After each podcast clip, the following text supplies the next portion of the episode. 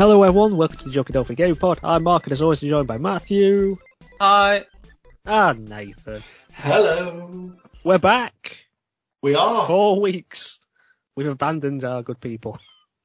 all four of you. I, I'm very sorry. Yeah, we do apologise. But how was the holiday, Matt? Very enjoyable. Really liked it. Jolly Um, good. had to swath a lot of mosquitoes and ants while over there, but that's a tropical island for you. And how was the Comic Con, Nathan? It was fantastic. Yeah. Played lots of games. Watched lots of people playing games. Um, saw some people from some series that I really enjoyed, like the Vampire Diaries, the originals. Um, saw Gaston um, from Who? Gaston. Who's that? No, uh, totally not game related. Um, Okay. uh, from oh, what's that Disney um, one? The Beauty and the Beast. Oh. oh, oh, So the actor okay. that played him. Okay. Okay. I just twiddled my thumbs. Whilst you were off having exciting times. I mean, Matt's really did look exciting. I've got to say, the the pictures of the beaches look fantastic. A massive step up from Blackpool. I'm not going to lie. oof, oof, I don't know about that. like that chilly wind coming off the shore. Right. Uh, okay, so this coming Thursday, the 8th, I believe it is, of December, is the Game Awards. Jeff Keighley's back, raising his head out of the pit again. That's it, Jeff Keighley and friends. Has- Yeah. Has it really been a year? It has gone quick this year, I think. Oof. But saying that, I think the past like three years have gone quick. So, True. Yeah. Yeah. um, as in usual fashion, we are doing our predictions. Shall we put We a are. wager? Are we going to put a wager on this? Yeah, go on I, then. d- I don't know what, but Well, it's always honour and glory. wager. That's that's the only thing Glory. that matters. Yeah, glory. That's it. That's, that's what we'll do. Um, okay, so we'll just run through what's been nominated first. I guess we'll talk about the nominations and then we'll make our predictions along the way. Does that sound that's good? Yes. Yes. Okay. Should we start off with uh, the biggie? What best Yeah, mobile well, game Most of the year? anticipated. No. Or shall we finish with the biggie? Up to you. Yeah, let, let's finish with it. Let's build it up. Okay, so we'll- we'll start with best game direction then. So Okay. we got Elden Ring, God of War Ragnarok, The Rise of Horizon Forbidden West, Immortality, and Stray. Now I've gone for Elden Ring. I went for God of War Ragnarok. Yes, you did. so what did you pick? And I went for not God of War Ragnarok. I went for Stray, giving it a bit of love. Interesting. Interesting pick there.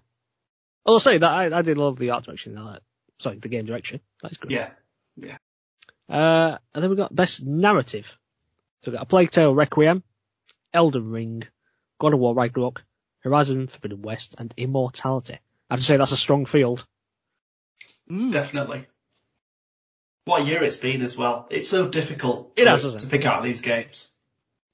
No. I'm pushing for God of War Ragnarok. I am also going for Ragnarok. Clean sweep, God of War Ragnarok. We've got best art direction. Uh, Elden Ring, God of War Ragnarok, Horizon Forbidden West, Scorn, and Stray. Uh, God of War Ragnarok again for me. I've gone for Stray on this one. Interesting. It, it, it does have, I, I do like the look of it. Yeah, it's a very pretty game. Definitely. Art wise. I think that's why I went a little, a little bit different. I thought Ragnarok is just more of God of War. Not saying that like it's a bad looking game or something, but like I don't know. They, It's they always tend to go for something that's a bit more. Party. Yeah, Cool. And I've also gone for God of War Ragnarok. Right, we've got best score and music. I'm going to butcher half of these names, but please bear with me. We've got Olivier Deriviere, A Plague Requiem, uh, Tsukasa Saito for Elden Ring, Bear McCreary for God of War Ragnarok, Two Feathers for Metal Hellsinger, and Yasunori Mitsuda for Xenoblade, or Xenoblade, Chronicles 3. Uh, I've gone for Bear McCreary, God of War Ragnarok. I went with Saito for Elden Ring. Now I've gone for Bear McCreary as well. God of War Ragnarok. Best audio design. I think this was one of the hardest ones to pick. I did struggle with this one. Mm. So we've got uh, Call of Duty Modern Warfare 2, Elden Ring, God of War Ragnarok, Gran Turismo 7, and Horizon Forbidden West. Uh, I've gone for Elden Ring, but I, I think it could go anywhere, to be honest. It could do, yeah. It's one of the more difficult ones, I think.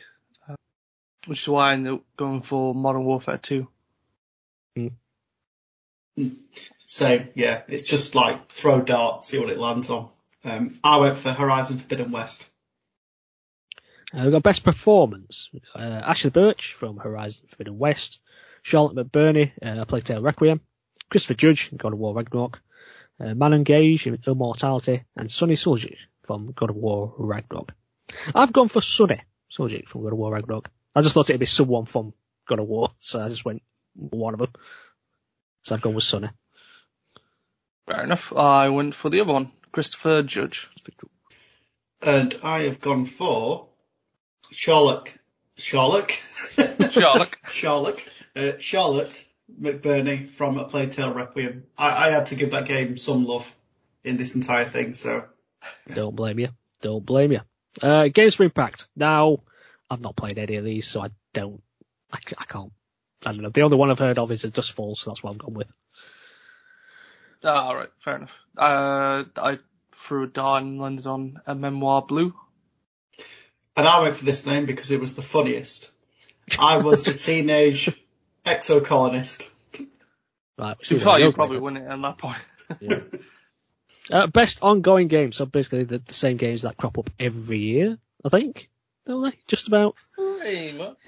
We've got uh, Apex Legends, Destiny 2, Final Fantasy 14, Fortnite, and Genshin Impact. Uh, I've gone for Final Fantasy 14. I went for Genshin Impact. And I went for Mark's favourite game, Fortnite. Moving on. Best indie. Uh, Cult of the Lamb, uh, Neon White, Sifu, Stray, and Tunic. I think this one that could be a. I think this could go anywhere as well. I've heard a lot of good things about these games. Yeah. Uh, uh, but I've gone with Stray.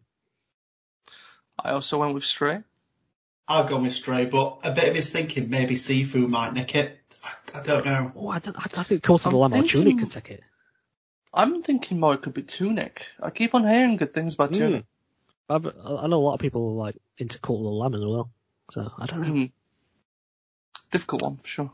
Yeah. Similar thing with the next one. The best debut indie. So Yes, yeah. We've got Neon White, uh, Norco, is that how you pronounce that? I don't know. Uh, Norco, Stray, Tunic, and Vampire Survivors. Uh, I've, again, I've gone for Stray. Yeah, safe bet for me as well. Just stuck with Stray. Yeah, Stray. Got this bit out. I just accidentally closed it all.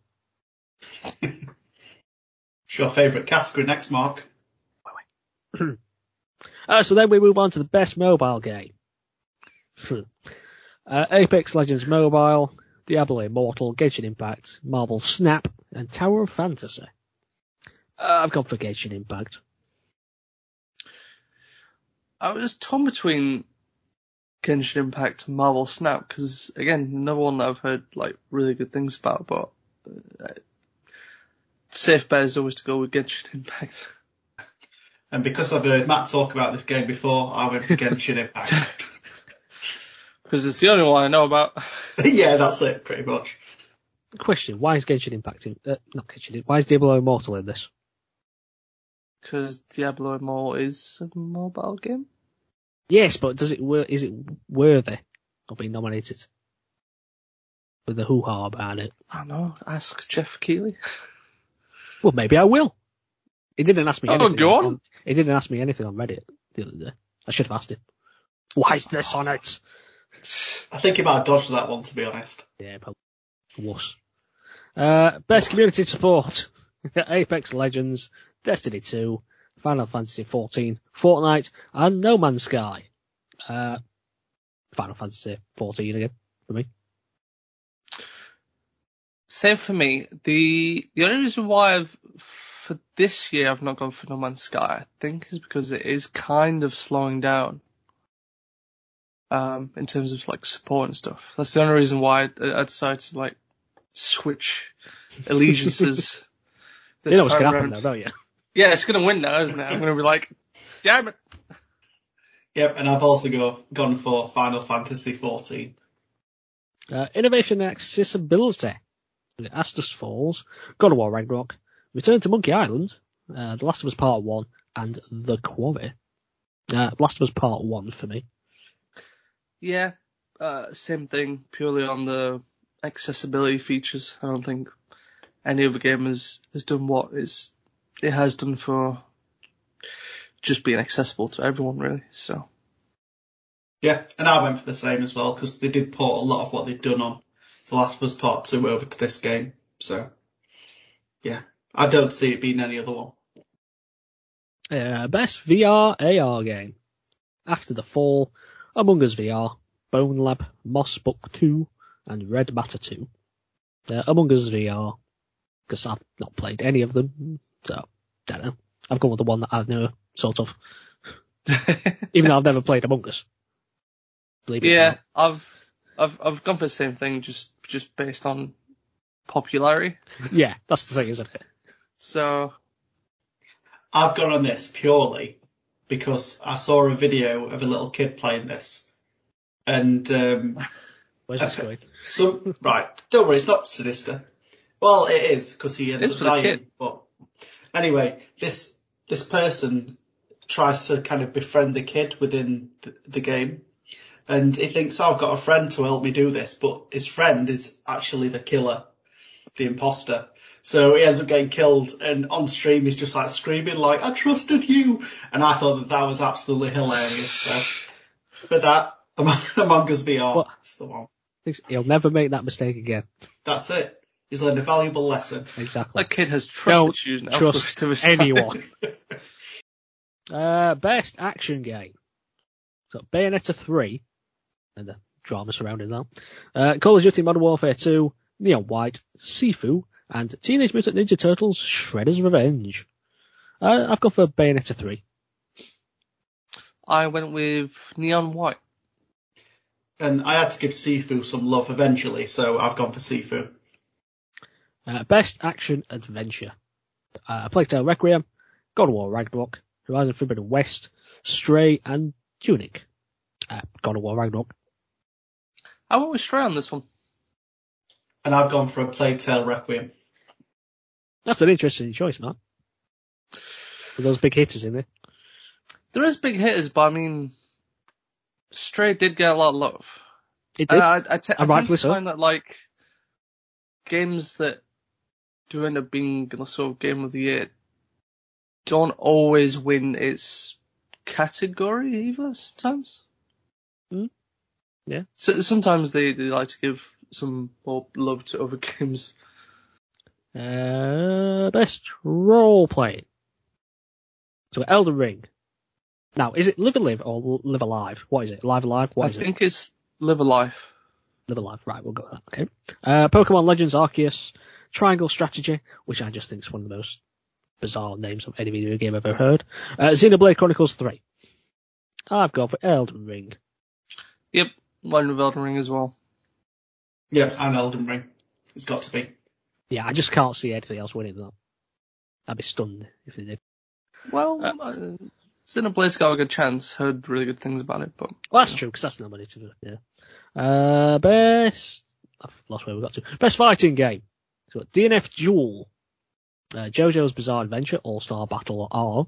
Uh, The King of Fighters 15. MultiVersus and Sifu. I've gone for MultiVersus. I went for DNF Duel. And I've gone for Sifu. More love for Sifu. Doesn't it doesn't mean like controversy about like should should Sifu be in fighting? But it's a fighting game. You punch and kick people. Well, I don't know, but it, it just seems to be a big thing online. Yeah, I think it's Do people class what, it what as do a you beat 'em up what do you define? But what's but, but Fighting. beat 'em up, beat 'em up and fighting? I I I think they're not too dissimilar. I can see 'em- I think they're interchangeable. So what's I think it's because fighting's always been classed as like Side-scrolling you to 1v1. Two, yeah, sort of thing. Mm, maybe I did. I just, yeah. Like at Sifu, you're not actually fighting anyone else, are you? It's pretty much just single player. But I mean, they they put it in there, so Well, it's got the votes to get in there, so I'm not going to argue with it. Yeah, and it's got Uh, my vote, so that's all that matters. Uh, best family game. So Kirby and the Forgotten Land, Lego Star Wars: The, uh, the Skywalker Saga, Mario and Rabbids: Sparks of Hope, Nintendo Switch Sports, and Splatoon 3. Uh, I've gone for Mario and Rabbids. I went for Kirby and the Forgotten Land. And I've gone for Nintendo Switch Sports purely because it allows me to rip my family to pieces at bowling.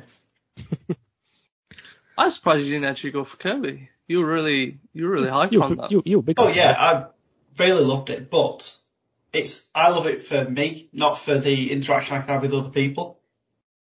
So that's Fair why enough. I picked Fair that. enough. I think that could go anywhere though. I do think that's a mixed bag that one. I think it's always been quite an open category, isn't it? Like what what does it really What- define? But no, it's like let's just give it to the Nintendo game that's in there. But I think Crash won it once, didn't it? I don't know, may well have. Uh, best sim strategy. Dune Spice Wars, Mario Rabbids Sparks of Hope, Total War Warhammer 3, uh, Two Point Campus, and Victoria 3. I've again gone for Mario Rabbids. I went for Two Point Campus. And purely for the name, just because another Warhammer nerd would vote for this one. Total War Warhammer 3. Still not played No. Two Point Campus. No offense to anyone that likes Warhammer. No, I've, Yeah, I've not, did I've not got it yet. Yeah, you just- But saying that, I've still got to play a, really a lot of Two Point Hospital Two to play. Point Hospital. Yeah. Yeah, I to. Uh, need to get back on that. Does look good though. And they just released um like some Space Academy thing. I think so. It was like his first expansion. Yeah. Yeah. Best sports racing. This one, I just think all over the shop. I, I don't know what on earth this could be. Uh, F1 22, FIFA 23, NBA 2K23, Gran Turismo 7, or OlliOlli World. I've gone for F122, but I, I'm, I'm not sure about any of them to be honest. I don't think anything, I don't think anything's a standout. No, not really. Um, they they tend to go to racing games. I find the sports category. That's only purely why I went for Gran Turismo 7, even though I know they said it's downs when it came out. Well, as this is the well. thing. I think all of them have had like controversies or issues. Yeah.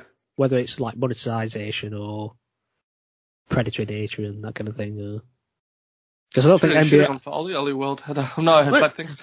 yeah, it, to be honest, I'm, uh, second thought, I probably should have gone with that, but now I'm going to stick with my guns and go F1. Yeah. Like in, in my mind, I thought to myself, I'm, I probably think NBA 2K23 is probably going to win it, but I voted for it last year. I'm going to vote for it this year. It's FIFA 23. Well, Yeah. FIFA, just generally. I'll Is this keep the last voting FIFA? for it until it wins. It's his last FIFA, Yes, it might win. it's last FIFA. It's, it's like the uh, Martin What, just- Scorsese award. It's like you, you award it to the, the the film that wasn't his best film, but because of his previous work, we'll give it that one. So maybe it's that one. Maybe we give the FIFA. It's when, uh, it's like when Leo won the Oscar. It's Yeah. like, he's done, let's just give it him. Come on. Yeah. Pity Oscar. Uh, best multiplayer. So we got Call of Duty, Wo- uh, got that one.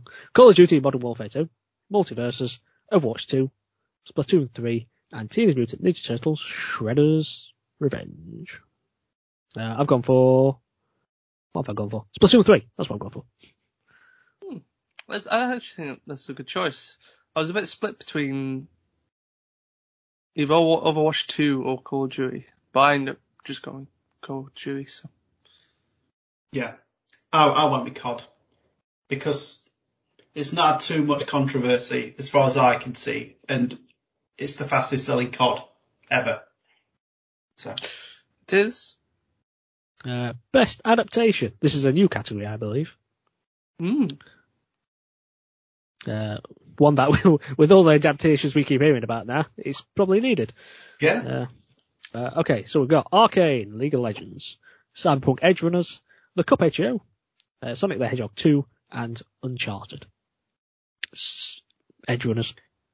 I was really surprised. I thought you'd have been torn between Cuphead and Edge Oh, Runners. don't get me wrong. I love Cuphead. I think I think it's great, but I just think what Cuphead's a just- fun show. Edge Runners. it was a wonderful. Well, Edge Runners was just a, a wonderful series that I think it's because of what it did more than just.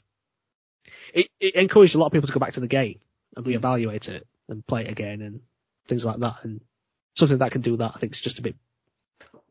It's just lifted it a bit more. Yeah, definitely. But yeah, I did, I did, I do love the Cuphead show.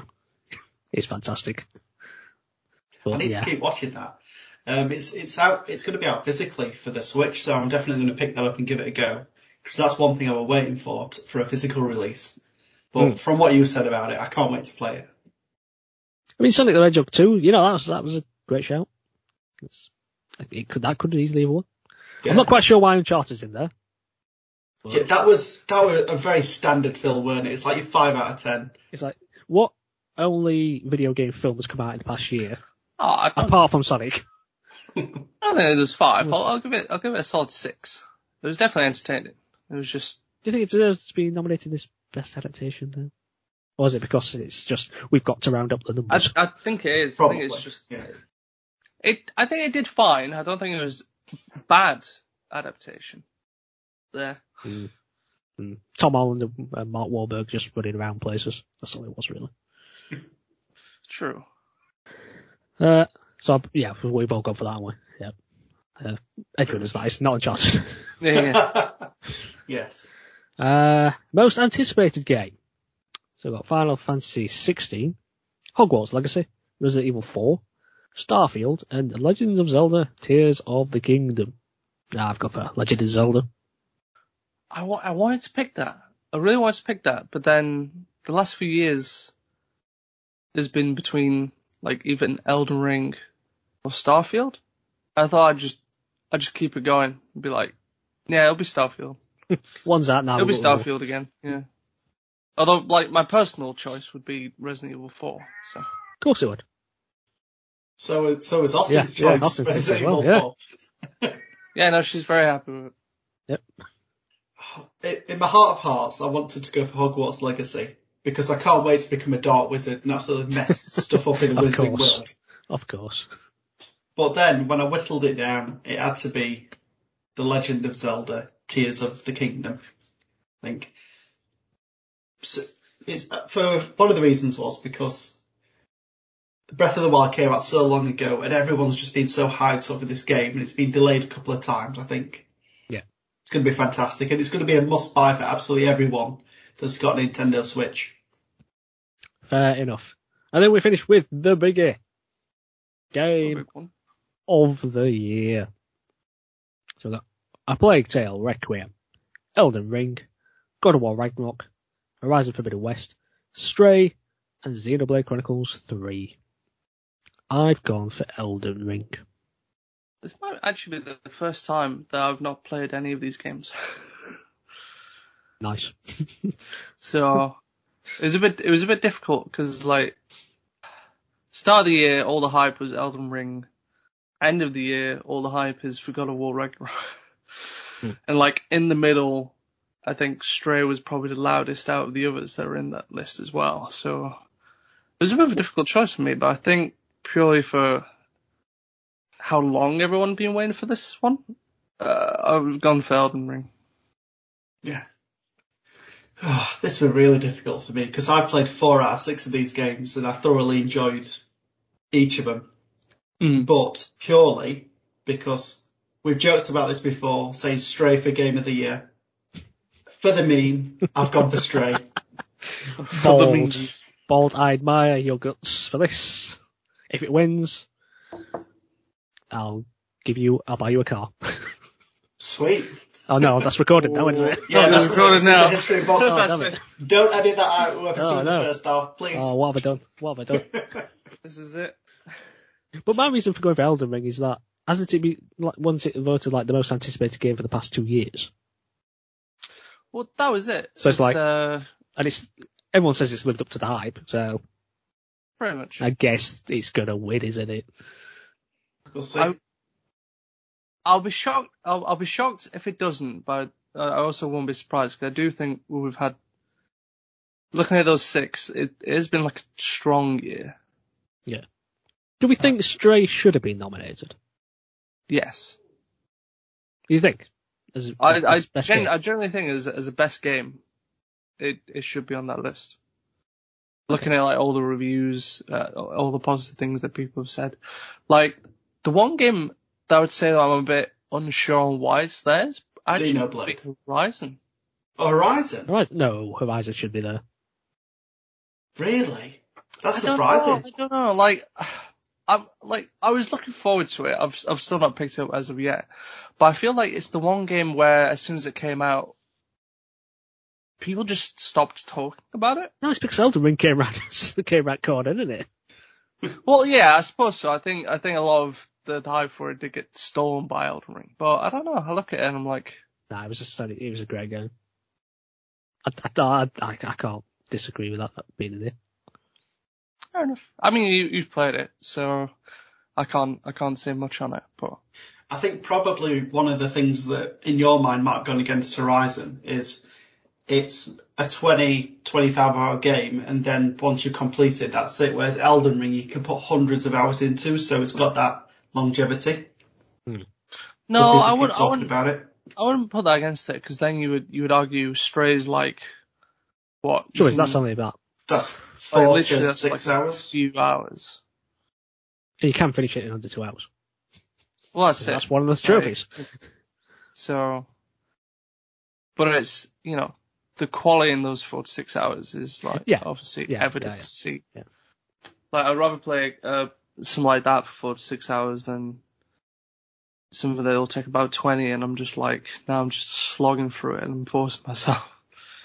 This is the thing. A game like Stray is good because we, we're consistently being thrown these massive games Yeah. which take forever Yeah. to complete, and then you've got this relatively short, sharp but brilliant experience. And we just want more of them. Yeah. Yes. And that's why it's going to be game of the year. And that's Yeah, why I Nathan's might- I might switch my allegiance. Stray, you've, you've convinced me. But uh, yes, so that's that's that's uh, that's the Game Awards. So we'll see how that goes along. Uh, as I say, it's Thursday night. It's going to be something similar like 1 a.m., isn't it, for us? Why why can't they just put it on a Friday or a Saturday? long, you know, Put it to the weekend, Jeff. What are you doing to us? uh, all sorts of surprise announcements and stuff. Well, that's the thing. It it gets to the point. It, it's going to be more about the announcements, isn't it? Any predictions It about what, what, what's going to be announced? Uh, ooh. well, I've already heard rumors that they're they're gearing up to to properly show off um, Jedi Survivor. Hmm. Yeah, and there'll be some sort of advertising of that Mm. before. They we've had like a teaser, but we've Yeah. not had like a like a I I would say like a proper first trailer. There's like we we always get teasers first, and then the real first trailer comes out eventually. So I reckon we'll get that.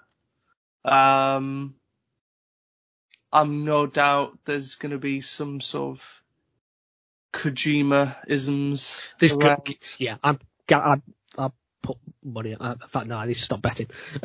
So you can add links I might already lose one. Uh, yeah, he's, he's, he's got to show up based on you know the leaks and all that that's happened recently. I think it's about time something gets shown off. there, yeah. And if anybody's going to show it off, it's going to be Jeff in it. No, sorry, he he showed up at the first one, didn't he, to pick up his award? He got an award, didn't he, at the first one? Probably. It's just like I think so. here's, here's an award for being my best time, mate. it was like just after he left Oh yeah, yeah, um, yeah. You're right. Konami. But he's he's not been since, so now it's like now this is like the perfect time. We've already seen some new logos appear for your potential games or his new game. So do you think with this you might be showing Overdose or whatever that's going to be, or Death Stranding two? Hopefully, hopefully we'll see something from him. I'd, I'd like. What do To, you think both? I don't think both. I think definitely overdose. Yeah, I think Overdose is more like likely. we're already getting like posters for him, so I'd be very surprised if Death Stranding 2 suddenly shows up. Yeah, I, I don't think that. I, I think Overdose is more likely. Yeah. It Uh, just it seems a bit too soon after the director's cut to see something about that. What Death Stranding? Mm. Hmm. Yeah, What else? What normally? but he's going to show up. I read talks that um, some people seem to be thinking maybe an Elden Ring DLC. I can certainly see it. They've they've made DLC for the Dark Souls games before, so I don't know if they did one for Bloodborne. That's the one I'm I'm not sure about, but for how big Elden Ring was, I'd be surprised if there wasn't DLC. Is there anything you want to see? Just that maybe it's completely out out there. I, I'd I love want to to see. I want to see Spider-Man 2 stuff. Oh yeah, there's yeah there's um didn't the voice actor for Venom like sort of tease something might be around the corner, That'd be cool. but it might it might not be at Game Awards or something like that. But yeah, I, I, I, I forgot that was coming out this year.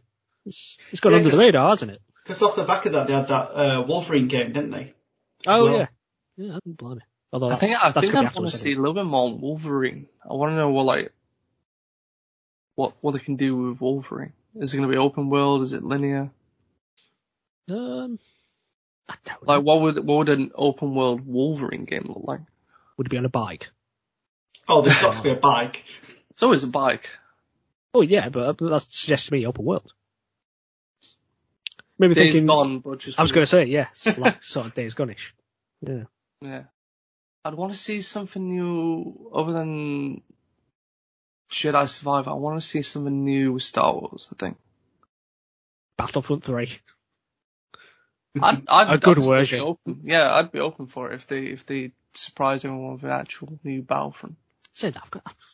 I don't know about Battlefront 2. It's like I bought it pretty much on launch, played it a bit, and then obviously there was the big hoo-ha about loot boxes, etc., etc., lack Yeah. of content, blah blah blah blah, and I just never played it again. But now apparently it's a great game. It's just I've still It gone back on it. I'll, I'll send you some we should now. It is, it is a very good game. Maybe I we should absolutely go back on it. Have you got it? Nice. Did they not put it on PS Plus? I can't. 'Cause remember. I'm- I I'm think They it did, have didn't it? Wasn't it I'm sure I had it, and then it came on PS Plus, so I downloaded it, and then I sold my physical copy. Pretty sure that happened. Have a look. We'll, we'll have to jump on it at one point. Mm, definitely. like, Wow. like like we always say, but we will. I think I think I think we definitely should play other things. I think I would like to see something new with Spyro. Spyro. Any reason you say that? Because the, So does Austin. yeah, Like she keeps on coming out every now and then. Um, because the, uh, Reignite trilogy, I think, not to use the pun, Reignited the franchise. I was gonna say spark the fires, uh, of Spyro again. I think it's, it's time for like, you know, Crash got a new game, so why not Spyro? yeah. So, I'd like to see that. Um, give, give me, uh, for a wild bet, give me Fallout New Vegas 2. Ooh. Tell, tell me Obsidian is working on it and I'm already throwing money straight at the screen. Give me that, please. Anything from you guys? Um. No. No. Trying to think myself. No, I think I'm happy with the roadmap as it is in terms of games. Happy. Yeah, Yeah, uh, my backlog's still full, so. that's what I'm thinking. Like, please don't announce any more goodness. Well, that's it. Like, as soon as we go into like, into the new year, February is absolutely stacked. well, I've got to, I've got to get Scarlet and Violet. I've got them to get through. Well, one of them at least. Yeah, there's those. Remember those? There's And one God thing of I- War. Oh, one sorry, thing- go on, man. I was just going to say, there's one thing I would like to see, and that's, uh, I'd like to, well, actually, no, two things I've just thought, two things actually. One is just, um, I'd like to see this Quantic Dream Star Wars game. See how that plays Mm. out. Yeah, I'd like to see more what of it. that's like. What kind of game is that? Because we know what Quantic Dreams games are usually like. You know, these story driven, pick your own mm, Destiny games, really, isn't it? Yeah. But um, yeah, if, if they're going to be something completely different, is it going to be similar sort of format? Curious about that one. It's just not what I'd normally expect from them. But Yeah. who knows? Who knows? Sorry, what were you saying? Sorry, I've just thought of another one in my head, but I'll let you finish yours. Uh, the other one I was going to say, um, I would like to see the uh, something because I keep asking I want to see this, and then they never show it ever, and that's uh, the Indiana Jones game. That machine yeah. working I forgot about that one. Yeah. Have you have you seen the new trailer for the film? I have. Looks alright. That's good. Looks. I'm I'm already impressed more by it than the Crystal Skull. So Yeah, yeah. Not quite sure about the title. Indiana Jones and Oh, the Dial Dial of of Destiny, Destiny. but Looks like it's, as long as it's a decent film, I won't it? So- mind. But, but no, I, that's, I love Indiana Jones. Look forward to that film, and I'm going to imagine the game is probably going to be around that time Yeah. to, to latch onto that. I, I did like um I did like the bit towards the end where he's like going wild with his whip and then everyone Yeah. pulls out a pistol. It was like a Yeah. callback to the Yeah. third film, wasn't it? It was like, oh, right, well. Uh, what was the one you were thinking of? the the one that just came to my head, um Netherrealms. It's been a while. On what is that? I don't know what that is. Netherrealms, the the ones who make um Mortal Kombat. Oh, of course. Yeah. the the rumor that came about a while ago of a supposed Marvel vs DC. Yep. Marvel Austin vs Wars two. DC. Yep. What is going on? What? It's like he said Marvel versus DC, Yeah. she's off. Is it Marvel or DC first? I think that may Yeah, have it's just sounded more like Marvel. so, Marvel. Um. Yeah, the Marvel vs DC fighting game. Is that just completely a rumor? How long has that been rumbling on for? I think it's, I think it's been a while because it was what? When did last was it Mo- was the last Mortal Kombat their last game? Yeah, so Mortal Kombat 11 was the last one. I When did that don't think there's no rumors about an Injustice 3 as of yet. It sounds like maybe Mortal Kombat 12 could be the next game, but th- there was somewhere around in between about they they've done some sort of deal with Marvel to be able to do like a Marvel and DC. That'd be good.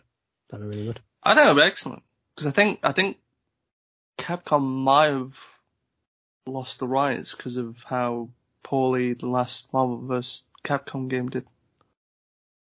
I'm not sure. I I can't confirm on that on any- of this. But that's just what I think I've read. So hmm. Well, it came out in April 2019, so it's possible. It's been a good bit of time. yeah, Mortal Kombat 11, that is. has been a while. I think it was last year they released the Aftermath expansion to it as well. So I think they have they are done with it. There's no more DLC for 11, so something new. That'd be cool. So well, there you go. Game Awards. Look forward to that on Thursday. And on the next episode, we'll see who the winner was. Yes. Don't think it's gonna be me somehow. And we'll see if I need to buy Nathan a car. Let's get saving up. I'd be looking at a new smart car, so yeah. Yeah. When it's smart, not Ferrari. Don't give I've got, ideas. I've got to be realistic, Matt. You go realistic with Mark's budget. 16 wheeler. Oh, you can get that um that trike car that you wanted. You can get coloured. Oh yeah. A little typed car. Yeah. Uh, anyway, moving swiftly. on. Shall we, shall we talk about some other news? There's been bits and bobs going on. Yeah. Yeah, let's move on. Well, speaking as you were talking about um, DC and all that, uh, James Gunn, filmmaker, has come out and said um, somebody asked him about uh, connections between because he's become like the co-CEO of DC Studios now, hasn't he? Yeah, It's he's James the Gunn. Kevin Feige of DC now. Yeah. So um, it's, it's said that DC plans to publish games that will connect to the DCU. So the games and the films will intertwine. What's your thoughts on that? I, Well, I that says don't like everything. if I, uh, I don't know if I like that idea Do you not? Why, why, why so? because I think, I think Marvel's done the safe option of like the games have never connected back up to the films. The films are essentially the film. Well, the films now the Disney Plus shows, are all one thing. I don't know how you would make games to. Uh, I it all depends on, on how they, they go about it and stuff. Like what what do they how do they want the games to be connected up to the DCU and are we? Because at the moment the DCU is is pretty fractured kind of after Justice League. It was kind of like Justice League happened. It got the it Yeah, got the reaction they did. Yeah, it happened. And then everything that that's kind of come out since is like not referenced back to it at all. Yeah.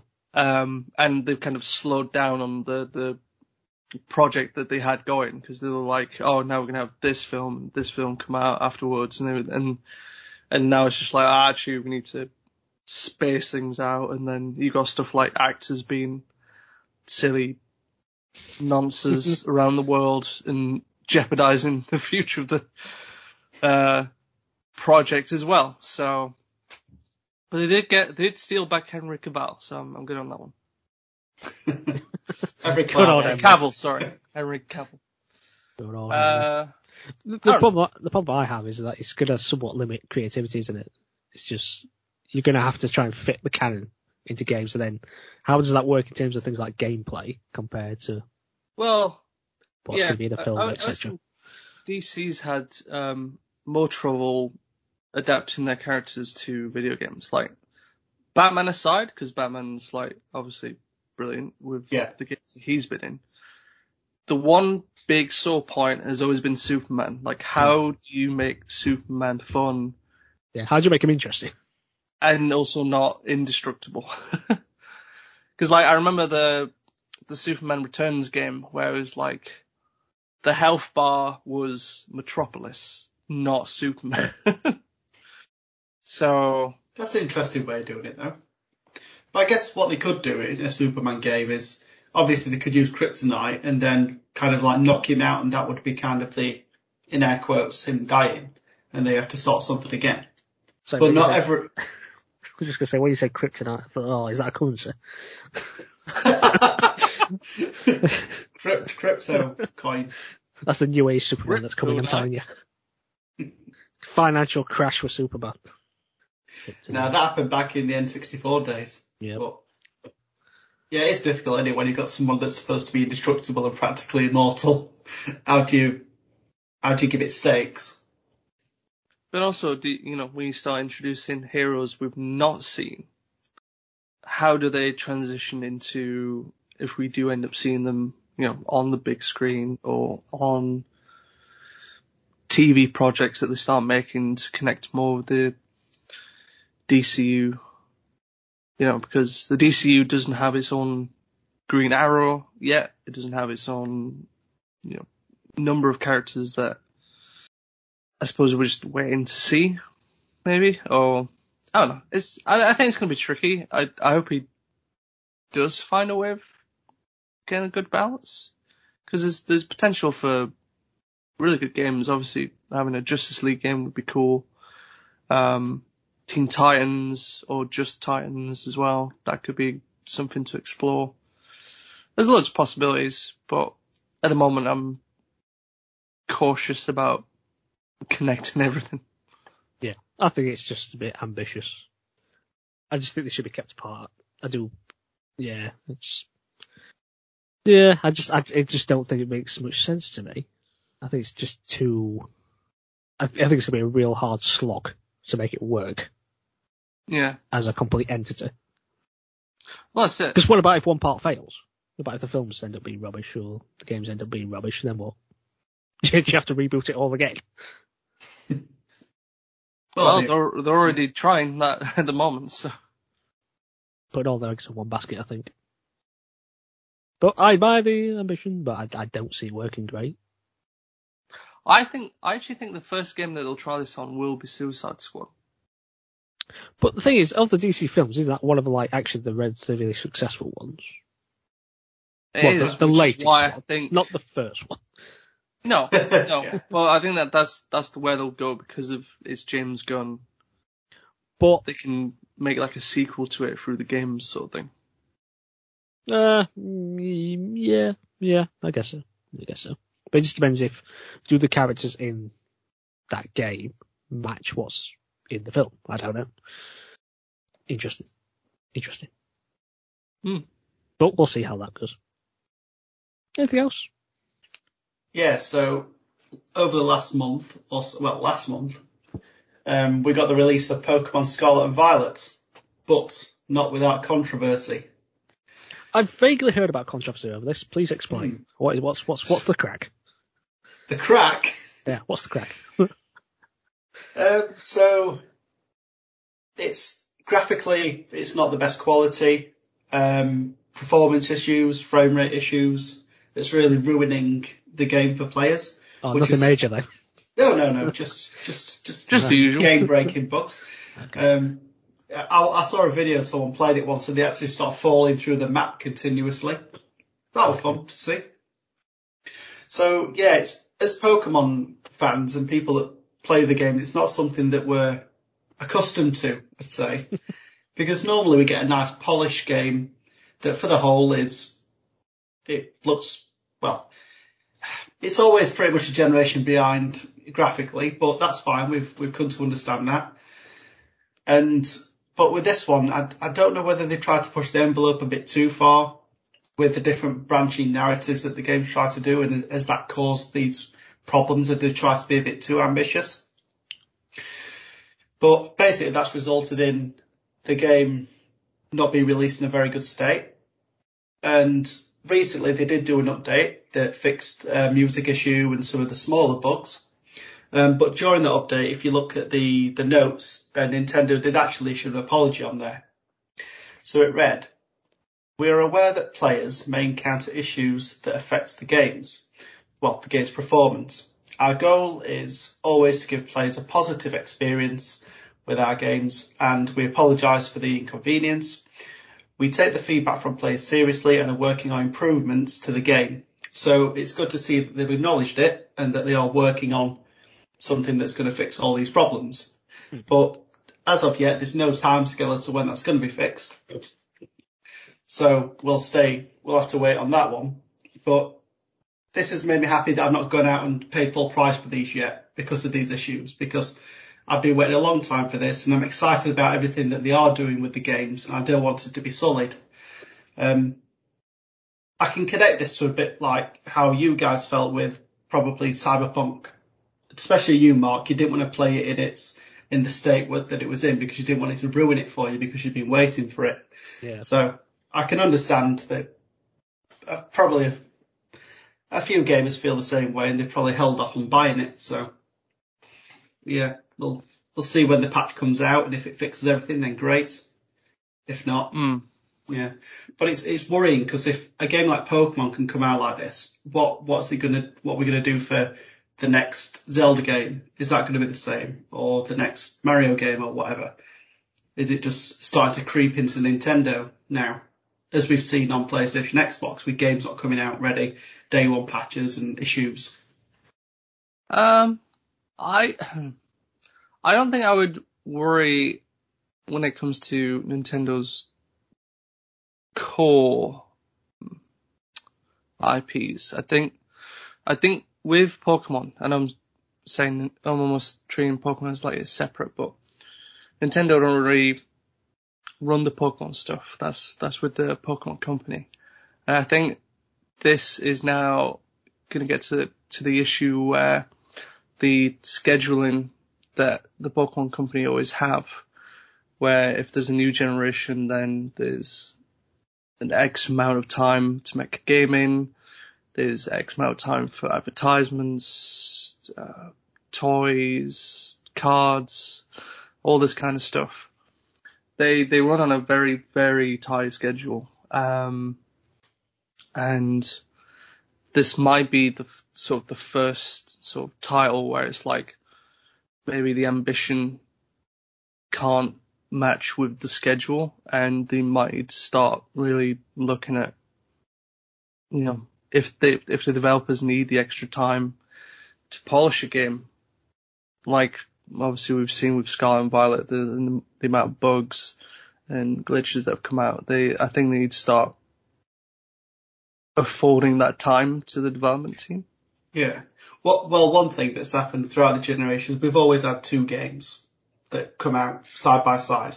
Do you think they might look to maybe consolidate that, or do you think they'll just keep that model?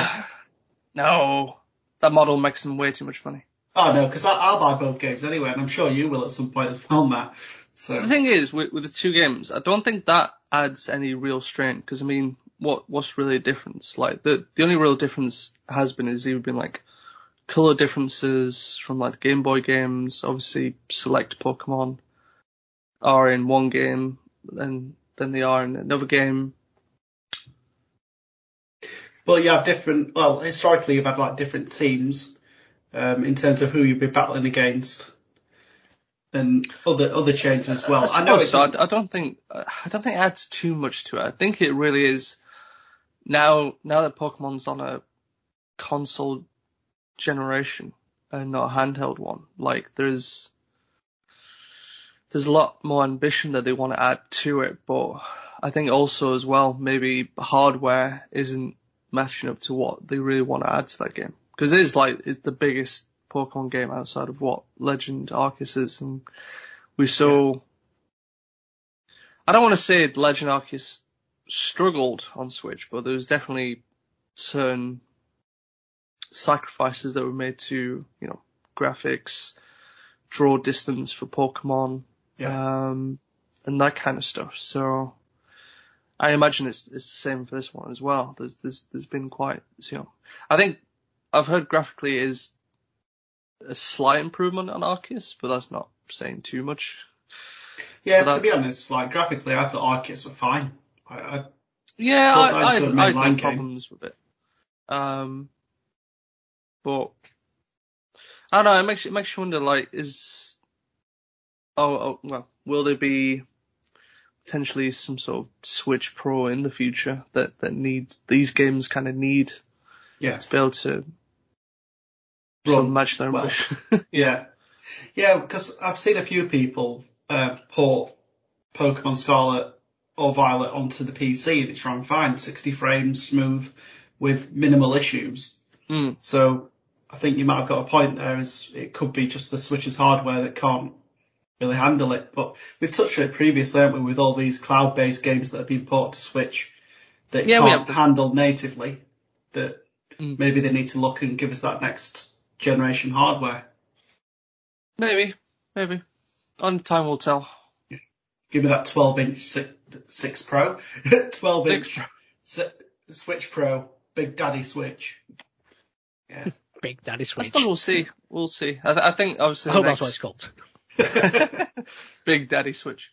Um, we'll we'll see how much the Switch will struggle with the next Zelda game.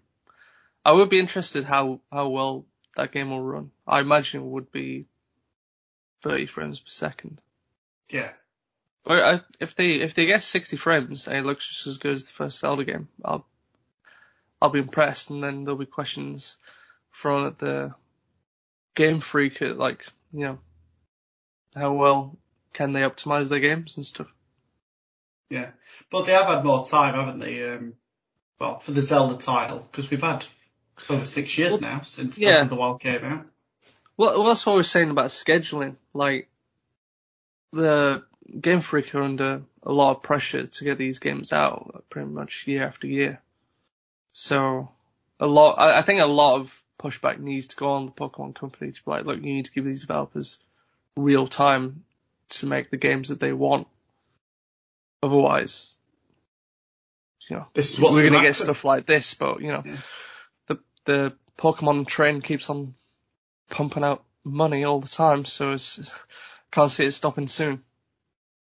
I actually think well, there was the um, stats came out in this game. I think it's the best selling or the fastest selling Pokemon game as well. Really? Wow. That's surprising. I didn't know that. I believe so. Let's really pause while I try and confirm. Yeah, you're right. Oh, Already sold a combined 10 million copies. Well, Yeah. in three days, and that was six days ago. Yeah. So, just like the Call of Duty train, I suppose, is it ain't slowing down. Any other news? Hmm. Should we talk about the cost of living crisis? Do we have to? Very what cost of living crisis? It's a myth. But we talk about energy consumption for consoles. Okay. Now, it's actually quite important when you think about it. Uh, prices are rising, everything. So, what you're using for your console is probably quite important, how much you're spending on it. So, um, Eurogamer did a collaboration with Digital Foundry to discover um, what the energy consumption and prices are is of consoles in various states. Hmm. Um, so this is so the energy prices here. So the electricity price is calculated cost is in 34 pence per kilowatt an hour because that's the current cap for a unit of electricity in the UK. Now note these are all like the launch models of the consoles. There have been like you know like the OLED model of the Switch, which apparently is better performing, but these are all the base models. Hmm. And I just found it quite interesting to see what what is being used when you, with your consoles as you're using them or not using them even. So this is a cost per hour, and when your play or when your console is off, you're using 0.1 watt uh, for PlayStation 5, 0.2 watt in Xbox Series X, 0.2 in Series S, and between 0.1 and 3.5 watts when it's charging a Switch. Now this is calculated in depends. So the cheapest console to have off is the PlayStation 5, which is 0.005 of a, pe- of a pence per hour. Whereas the Xbox Series X is a 0.01 of a pence, which is the same as the other two. Now this is the interesting one when it comes to rest mode. So when your console is in rest mode per hour, a PlayStation 5 will use 3.3 watts, which is equivalent to 0.12 of a pence. The Series X is a 7.4 watts in rest mode, which is 0.25 of a pence. The Series S is even worse at 7.6%, uh, sorry, 7.6 watts, which is That's 0.26 surprising. pence. Wow. And, it- and then you've got the Switch, which is 3.5 watts at 0.12 pence. But this is interesting because it breaks it down to how much this will cost you in a year if you kept it on rest mode. Rest mode. Okay. So for a PlayStation 5, keep it on rest mode for the entire year. That would cost you £9.83 for a year. That's not bad then. rest mode. For a Nintendo Switch, it would cost you £10 and 4 pence for a year. Right, can we pause this so I can go downstairs? Because I've got two switches hooked up right now. But wait until you hear the Xbox one. Oh, if no. you keep if you keep uh, an Xbox Series X in rest mode for a year, it would be twenty two pound and four pence. And if you keep a series if you keep a Series S on, it would be twenty two pound and six pence. So switch them off. Save yourself some money, people. Switch them off. wow. But then, but then we get to um, rest mode where it's doing a background download. So something's been downloaded on rest mode. okay. So PlayStation 5 will jump up to 44.3 watts of usage, which is £1.51 an hour. Bloody neck. Wow. I'm having heart palpitations. Just stop it, Mark. Stop talking. Go on. What's next? Uh, well, actually, no, it's not. No, it's not. No, it's not. Sorry, I think I've got that wrong. I think it's like 1.51 of a pence, something like that. It's it's funny fractions. But um, uh, a Series X will be 28.7 watts, which is 0.98 of a pence. Uh, uh, Series S 21.7 watts is 0.74 of a pence, and then the Switch is 5.9 W, which is 0.20 of pence. So the most expensive one to have in rest mode and downloading would be the PS5. So if it's just rest mode, you don't want your you Oh. don't want your Xbox on. If it's downloading something, you don't want your PS5 to be on it. So well, you, you're screwed either way, really. aren't you? I uh, wonder, I if- why it jumps so much for PS5. But if you're on the main menu, like idling, so the PlayStation will take up 57.4 watts, or 47 watts after 10 minutes, because I think it might go into like sleep or Yeah, yeah. rest thing. Uh, that's 1.95 of a pence. Uh, the Series X is 41.8 watts, which will go down to 1.42 of a pence. The Series S 28.3 watts is 0.96 of a pence, and the Nintendo Switch is 7.8 watts, which is 0.27 of a pence. So again, the PS5 is still the most expensive there. But then we get to Netflix streaming. So if you've got your console and you're streaming Netflix on it, this is the usage. 80 watts for PS5, which is 2.72 of pence. I don't understand these fractions, to be honest. Um, but the Xbox Series X is only 44.8 watts. That's 1.5, uh, sorry, that's 1.52 of a pence. So if you're going to do Nex- uh, Netflix, the Xbox is your way to go. Yeah. Save you some, save a bit of money there. Uh, Series S is just slightly under 4, 44.5 watts, 1.51 of a pence, and then you can't get it on a Switch, so that's not applicable. Now they've randomly uh, decided it's, like, what's the wattage of using of playing Overwatch 2? Just decided to use that game. Yep. So for PlayStation 5, it's 190 to 220 watts, which is 7.31 of a pence. Uh, Xbox Series X is 150 to 700, uh, no, not 700, 150 to 170 watts, which is 5.6 uh, of a pence. And then Xbox Series S, 65 to 77 watts, which is 2.51 of a pence. And then Nintendo Switch, 12 to 19 watts, is 0.57. So, Switch is the way to go there. That's not using much wattage at all compared to those other ones. And then finally, the last one is Cyberpunk 2077 in performance mode. On a PlayStation 5, it's 215 to 230 watts, which is 7.54 of pence. Series X, only 170 to 190 watts, 6.12 pence. And then finally, the Series S is 80 to 84 watts, which is 2.78 of a pence, and you can't get it on the Switch. So it's not applicable. So generally, it seems like, apart from being in rest mode, Xbox is the best way to go. That's the most energy saving console. I think we have to trade him a PS5. But say- no, but saying that if you just you just switch it off, then That's fine. just yeah. just never play your consoles. That's that's what we got. That's what we've got led to. Yeah. Just never play. Ba- buy a Basically, gets to console. the point with don't play games. Yeah, yeah. Don't games overrated. If you want to save money, don't play. games. Right, Mark, you're gonna have to forward me the article because I've I got will. two. s- I've got two switches, my PS5 and my Series X set up on my Is, telly. it, is this the original uh, Switch? Or well, one OLED? switch and an OLED. Apart- I think I remember reading that the OLED is half better in terms of energy consumption, Oh, that's So- good. but I've only got this main stuff, the originals. But no, there you go. So save yourself some power, folks, and some money. This is only going to get more expensive. Yeah, it's good. It's good to know though, because now what I'm gonna do is get a smart plug and just get it to switch itself off every night. Yeah, yeah. But I didn't realise how the rest mode for Xbox worked. Was that apparently it, it, it just apparently just switches itself on at like once a day to check. You know when you switch it off, when you have off mode, Yeah, or is it energy saving? That's what it's called now, isn't it? Probably. It apparently turns itself on like once a day to check for updates, and then that's it. It switches itself off. I didn't even know that. Apparently that's that's really good. So that's probably why good, I rarely get updates on that console that I can see. Sweet.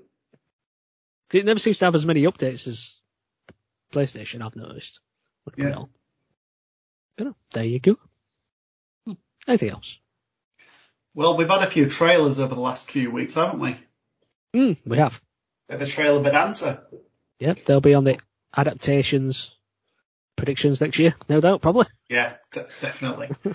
Which one shall we get into first? Um, Mario? Sure. Yeah. Yeah, why not? So recently we got the second trailer for the new Mario film that's going to be coming out next year. hmm Got to see more of it. I'm, I'm more excited now than ever. I thought it was hilarious. So the way it starts is it opens up with Mario walking into the Coliseum. And who is he greeted by? Our big friend, Donkey Kong. Who proceeds to absolutely kick the crap out of Mario, which is absolutely hilarious. Love that bit. And then Toad is there, lo- loving life. He's loving it. And uh, yeah, then we go on from there into the mayhem. But as we as we go through, I don't think they could have got any more Mario franchises fit in to fit into that um, trailer because we had Mario Kart, we had Luigi, he showed his face, um, we had Yoshi, tons of stuff going on. Oh, Peach as well. Yeah, quite a bit of Peach. So. Yeah. Feisty lady. Taking matters into her own hands. We got to see the power ups as well. So, is it a flower, the white thing? It's a flower, isn't it? Yeah, it's the fire flower. Yeah, that's it.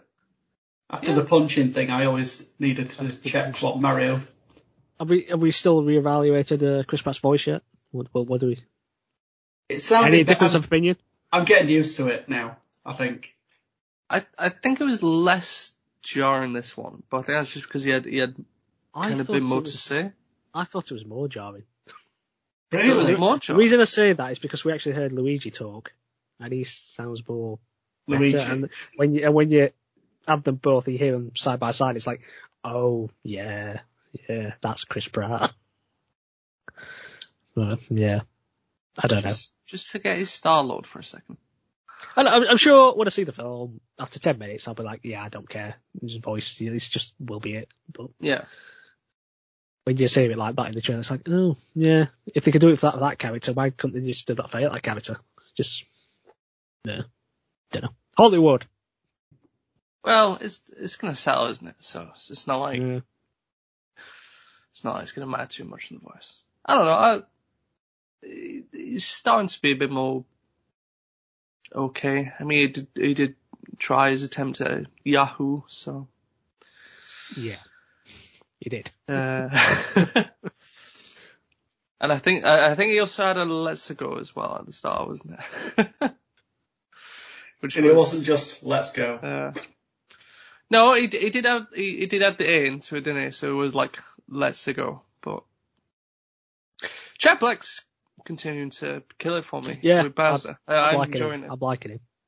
I do, I do like that. Um, Peach is fine. I think Peach is good. Who's Uh, Peach? Who's, who's playing Peach? Is it someone we know? I've I've forgotten who Peach is. I'm on it. Um, I'm still liking Toad. Toad's good. Really Oh, it's enjoying An- Toad. Anya Taylor Joy, isn't it? oh yes. From um, Queen's Gambit and all that. Yeah, I was just gonna say that chess thing from Yeah, that Netflix. The chest thing. no, she sounds good. Uh, Toad's still good. Um, first time we're hearing Luigi, he's, I think he's fine.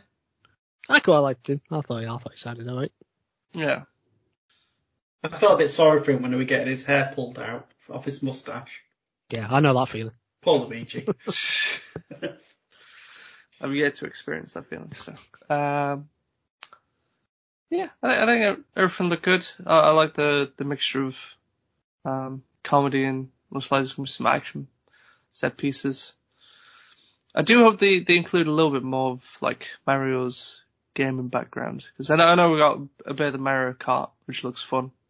Um, Yeah. I'm just kind of see one more. Like I want the golf, the tennis, Oh God. Just, just add everything. Get the Rabbids in there as well. Yeah, throw the Rabbids in. Um, maybe get sneak some some more Nintendo characters in there. That's not just from Mario, perhaps. Sneak in a Kirby somewhere. Oh no, he deserves his own film, Kirby. No, but this this is how you build the franchise, though, isn't it? You start slipping in Oh. cameos and The Nintendo post credit scenes. Yeah, the NU. Yeah. This is the build up. We start with this, and then we somehow get Sonic in, involved into it. And that's then it. we And have- then we then have we a big have Thanos gaming at the end. universe. Yep. and then, And then suddenly we have a Fortnite League. film. There we go. So Jeez, Zelda film. That's what? Well, after the series, I don't think they wanted to touch that again. Yeah, but how long ago was that? 90s. Well, there you go. what? Times have, times have changed, haven't they? Yeah, it could What, be worse. the, the cartoon? Yeah. We can have a live action one. Fantasy's all the rage now, isn't it? That's true. Yeah. No, I don't. know. No, no, if certain characters been in it. Um, Keep it keep it animated. I'll be I'll be fine. Fair enough. How So are we, are we positive about the, the film then? I'm positive about it. I was positive from the first trailer. I think this one's just added to it. I think it's it's, it's a it looks just the typical um. I was just say Pixar, but it's not Pixar, is it? It's uh, Illumination. DreamWorks, isn't it? Illumination, sorry. It'd be fun. I definitely think it'll be fun. So if he's got if he's got Minions humour, I'll be down for it because I do like the Minions. And judge by that first trailer, it did seem like it had. So yeah. Yeah. be interesting. It seems like the Toads are going to be like the Minions. Mm. To draw that parallel. Yeah. Yeah. I'm looking forward to it as well. I think it'll be fun. It will. I don't think it'll be deadly serious, but who knows? Just like Luigi gets his neck snapped to prove a Yeah. point, Yeah. and then Could goes from there. Uh, but that wasn't the only trailer, was it? We had other ones as well, I believe. What else Mhm. did we have? We had a new look at uh, The Last of Us. Hmm. Very similar to the game. Yeah. Not that that's a bad thing. I'm just saying that's, that's just No, as a matter of fact. Yeah. As I much. watch it though, I did it did look a bit like Bella Ramsey had a bit of freedom to put her own spin on Ellie though, because the dialogue wasn't exactly like play for play. Yeah. But that's good though. I, I want I want this show to feel like it's not shackled by the game. Because the thing is, you've got to have, if you've played the game, you've got to have, feel like you've got to have some differences, otherwise everyone's going to know what's happening. Yeah. Yeah. True. Because what's the point of watching something that is going to be identical to the thing you've already played? Saying that, there's there's been a couple of series that tries its own spin and then people. Well, no, I'm, like, I'm, not, I'm, I'm not saying you have to massively diverge, but there's got to be some differences on it. True. Just True. reinterpretations maybe or something like that. Yeah, I I did read a quote from Neil. Um, Druckmann? remind me again. Druckmann, that's it. Uh, that apparently some stuff that was actually cut from the first game are being pulled into this. Well, that So makes sense. cool. Um, I think that obviously there's some elements of the second game that are slipping into this as well. So I've read online. Um, Mm, kind of makes sense when you think about the connection between the two games, yeah. yeah. That's all good. We also got to see uh, a glimpse of who Ashley's playing. Ashley? Yeah, Did we? I've got, I- like, the- if we did, I didn't notice it. Maybe Did you didn't not? notice. No. She wasn't. She wasn't there. She is in the trailer for about a second. I'll have to rewatch it. I didn't notice. From what from what I've read online, she's playing Ellie's mom, Oh, okay. Interesting. and Oh, then that's a nice connection. there is there's also I've seen a, a screenshot of um, you know Dave. He has a is it Dave? Yes. Dave's yes, yes. crew. One of the members is Troy Baker, so that's who I did hear rumours that he might be playing Dave, I played it. but I, I, don't- I, I think that's I don't, I don't think that's the case. I was yeah, surprised, I was surprised if that was. I'd find it strange for him to play David. It, it would be as, for someone who's played the games. You'd be like, what? A? What? A? I just would. Yeah. I, just, I just find that really. I wouldn't be able to separate the things in my mind. Oh yeah, It's like You this put, just like, feels Joel's wrong. voice into Yeah, David. You'd It's like, like, this "What?" just feels wrong. So what what is that? Is it January thirteenth? Is it Sixteenth. sixteenth? Yeah, on HBO. The following day here in the UK, is it? Yeah. What What are we getting on? Is it Sky? It's probably Sky Atlantic, isn't it? That's think what that's what Sky- other HBO things appear on, isn't it?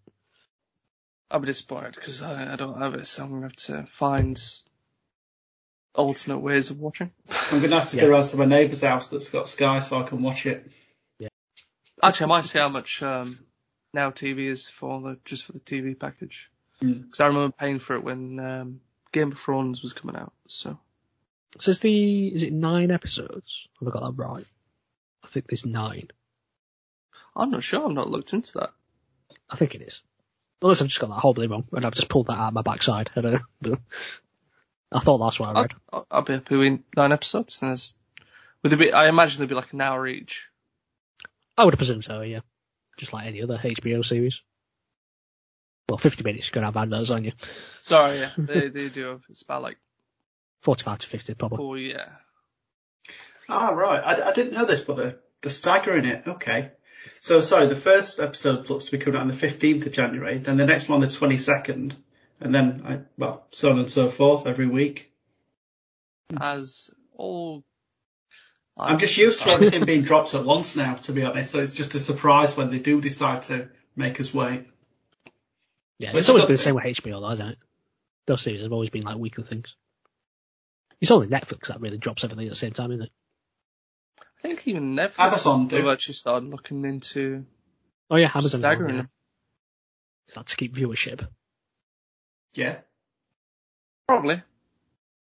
I don't know. How- I've, I've, go on. Oh, I was just going to move on to uh, other things. Yeah. Well, it's it's still uh, still series related, but then they just Hmm. announced that Sifu's going to get a series. Really? Mm. I feel like I've heard this, yeah. But, I think it definitely would be an interesting one to adapt. Yeah, I'm just wondering how they're going to get the age mechanic to work. How's that? Going? Well, multiple actors, I imagine. But it's going to be um, by a writer from John Wick, Derek Ooh, that'll Kolstad. So that could be interesting. But I don't know who's actually producing that. I don't know if it's Netflix or not entirely sure. Hmm. But I mean, there was um I don't know if you saw this, but there was like a live action trailer for the game, and that was pretty good. You can catch that on YouTube. So if it works like that, pretty good, I think. But how you turn that into a series, I don't know. But I've not played the game yet, so who knows? So I've, I've not played the game either. I don't know how they explain the the actual mechanic. But uh, have you heard of the other one that I think you're going to like, Nathan? Ooh. Gears of War. Get a series. nice. And I believe that's Netflix. I've heard murmurs about this before, but that's good. Get Dave involved. Get Dave involved. Yeah, I Maybe mean, Bautista. it's got to, hasn't it? It just it wouldn't be any other way if he weren't involved. He's like he's, he's to Gears of War Gears of War what like Henry Cavill was Yeah, for The exactly. Witcher. He's like he's the one who's like, let me play Marcus. Like, please Yeah. give it to him. He has the physique. I think And for then- Gears of War, we just need all the meatheads. Right, The Rock's Get going to him, be in it, obviously. Rock. John Cena, all the wrestlers. John Cena. Yeah, but we know what's going to happen then, don't we? You know, like Netflix is not going to. They're not going to do it right, and then Dave Bautista's going to get angry with them and then leave after after a series or two, and And we'll bring the guy who they originally wanted in. they. Uh, but uh, Huh. hmm. Looking forward to see what that turns into. Yeah. No idea when that's going to be showing, but something to look forward to. In more adaptations. I reckon, I reckon 24 is probably realistic. But you got to think, it is quite amazing how many adaptations we're getting now. It's ju- I think it's just showing how big gaming's become. The fact that I we think it is, yeah. I think, into a lot of these other mainstream medias. yeah. It's still questionable whether they're any good. There's a lot of adaptations that True. don't work, but I think things are improving. I mean, if you look at the Mm, if you look at the adaptations and the nominations earlier, there's some pretty good things in there. Yeah, You know, you had Cyberpunk that's good. Cuphead sure, and we like. Uh, Mm. Sonic, Sonic both, 2. both good, films have yeah. been great. Uncharted not so much. But that's by the by. Yeah, yeah. You know. But you know, there's Witcher as well, you know, that's that's been Witcher. received well. I I'm think sure the- these- evil, not Oh. so much. Overall, th- things are getting better. But Yeah. It's good that they're trying these things though, because how would we know unless they try? Exactly. Oh, I forgot we've got the Ghost of Tsushima film as well, haven't we? Oh yeah, That's that's yeah. Fallout series coming along as well. Yeah, for that, yeah. It's all all happening. Do you know what though? The bad thing about this is we'll have a, a gaming series slash like film backlog now. We will not just have the normal gaming backlog. Yeah. Yeah. Yeah. Yeah. Too many things, so little time. Story our lives now. Don't get old kids.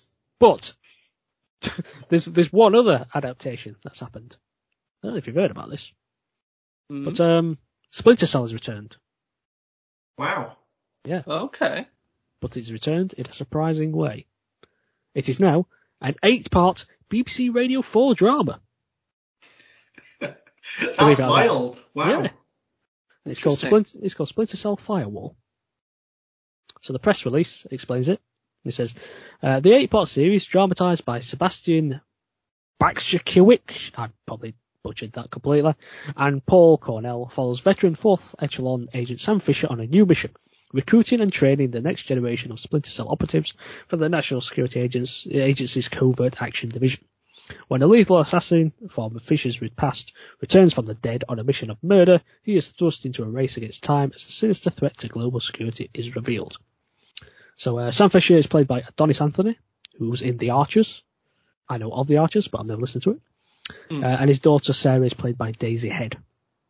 And the series is broadcast on Fridays on BBC Radio 4, starting from this past Friday.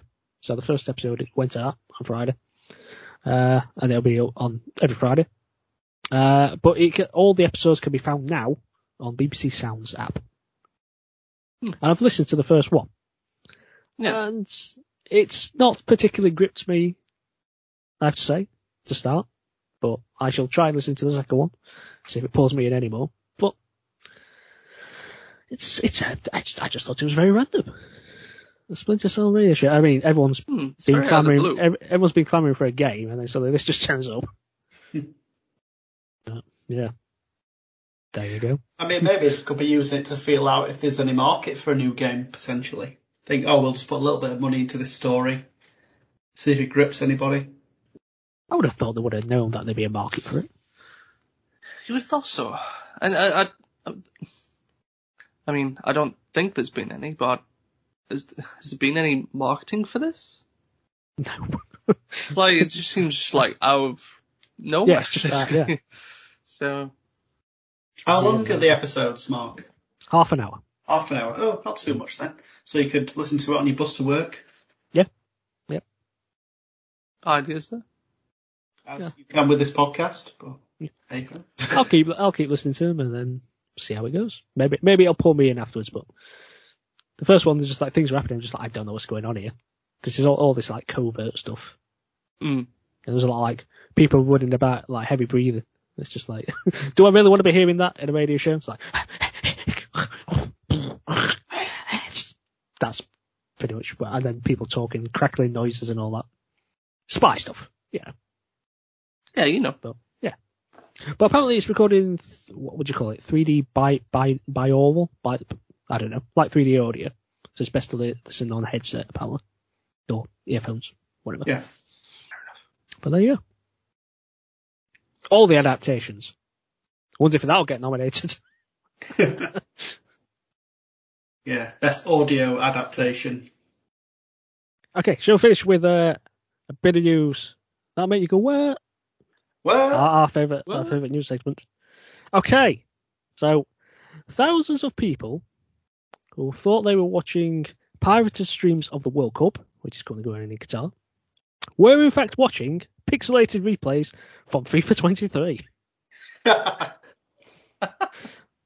So more than 40,000 people in France alone fell for this trick, which involved illegal streaming sites linking to YouTube channels which were emitting replays of FIFA 23 matches, but using headlines such as Live Germany Japan on 23rd November Group E World Cup 2022, which did indeed correspond to the actual match of the World Cup.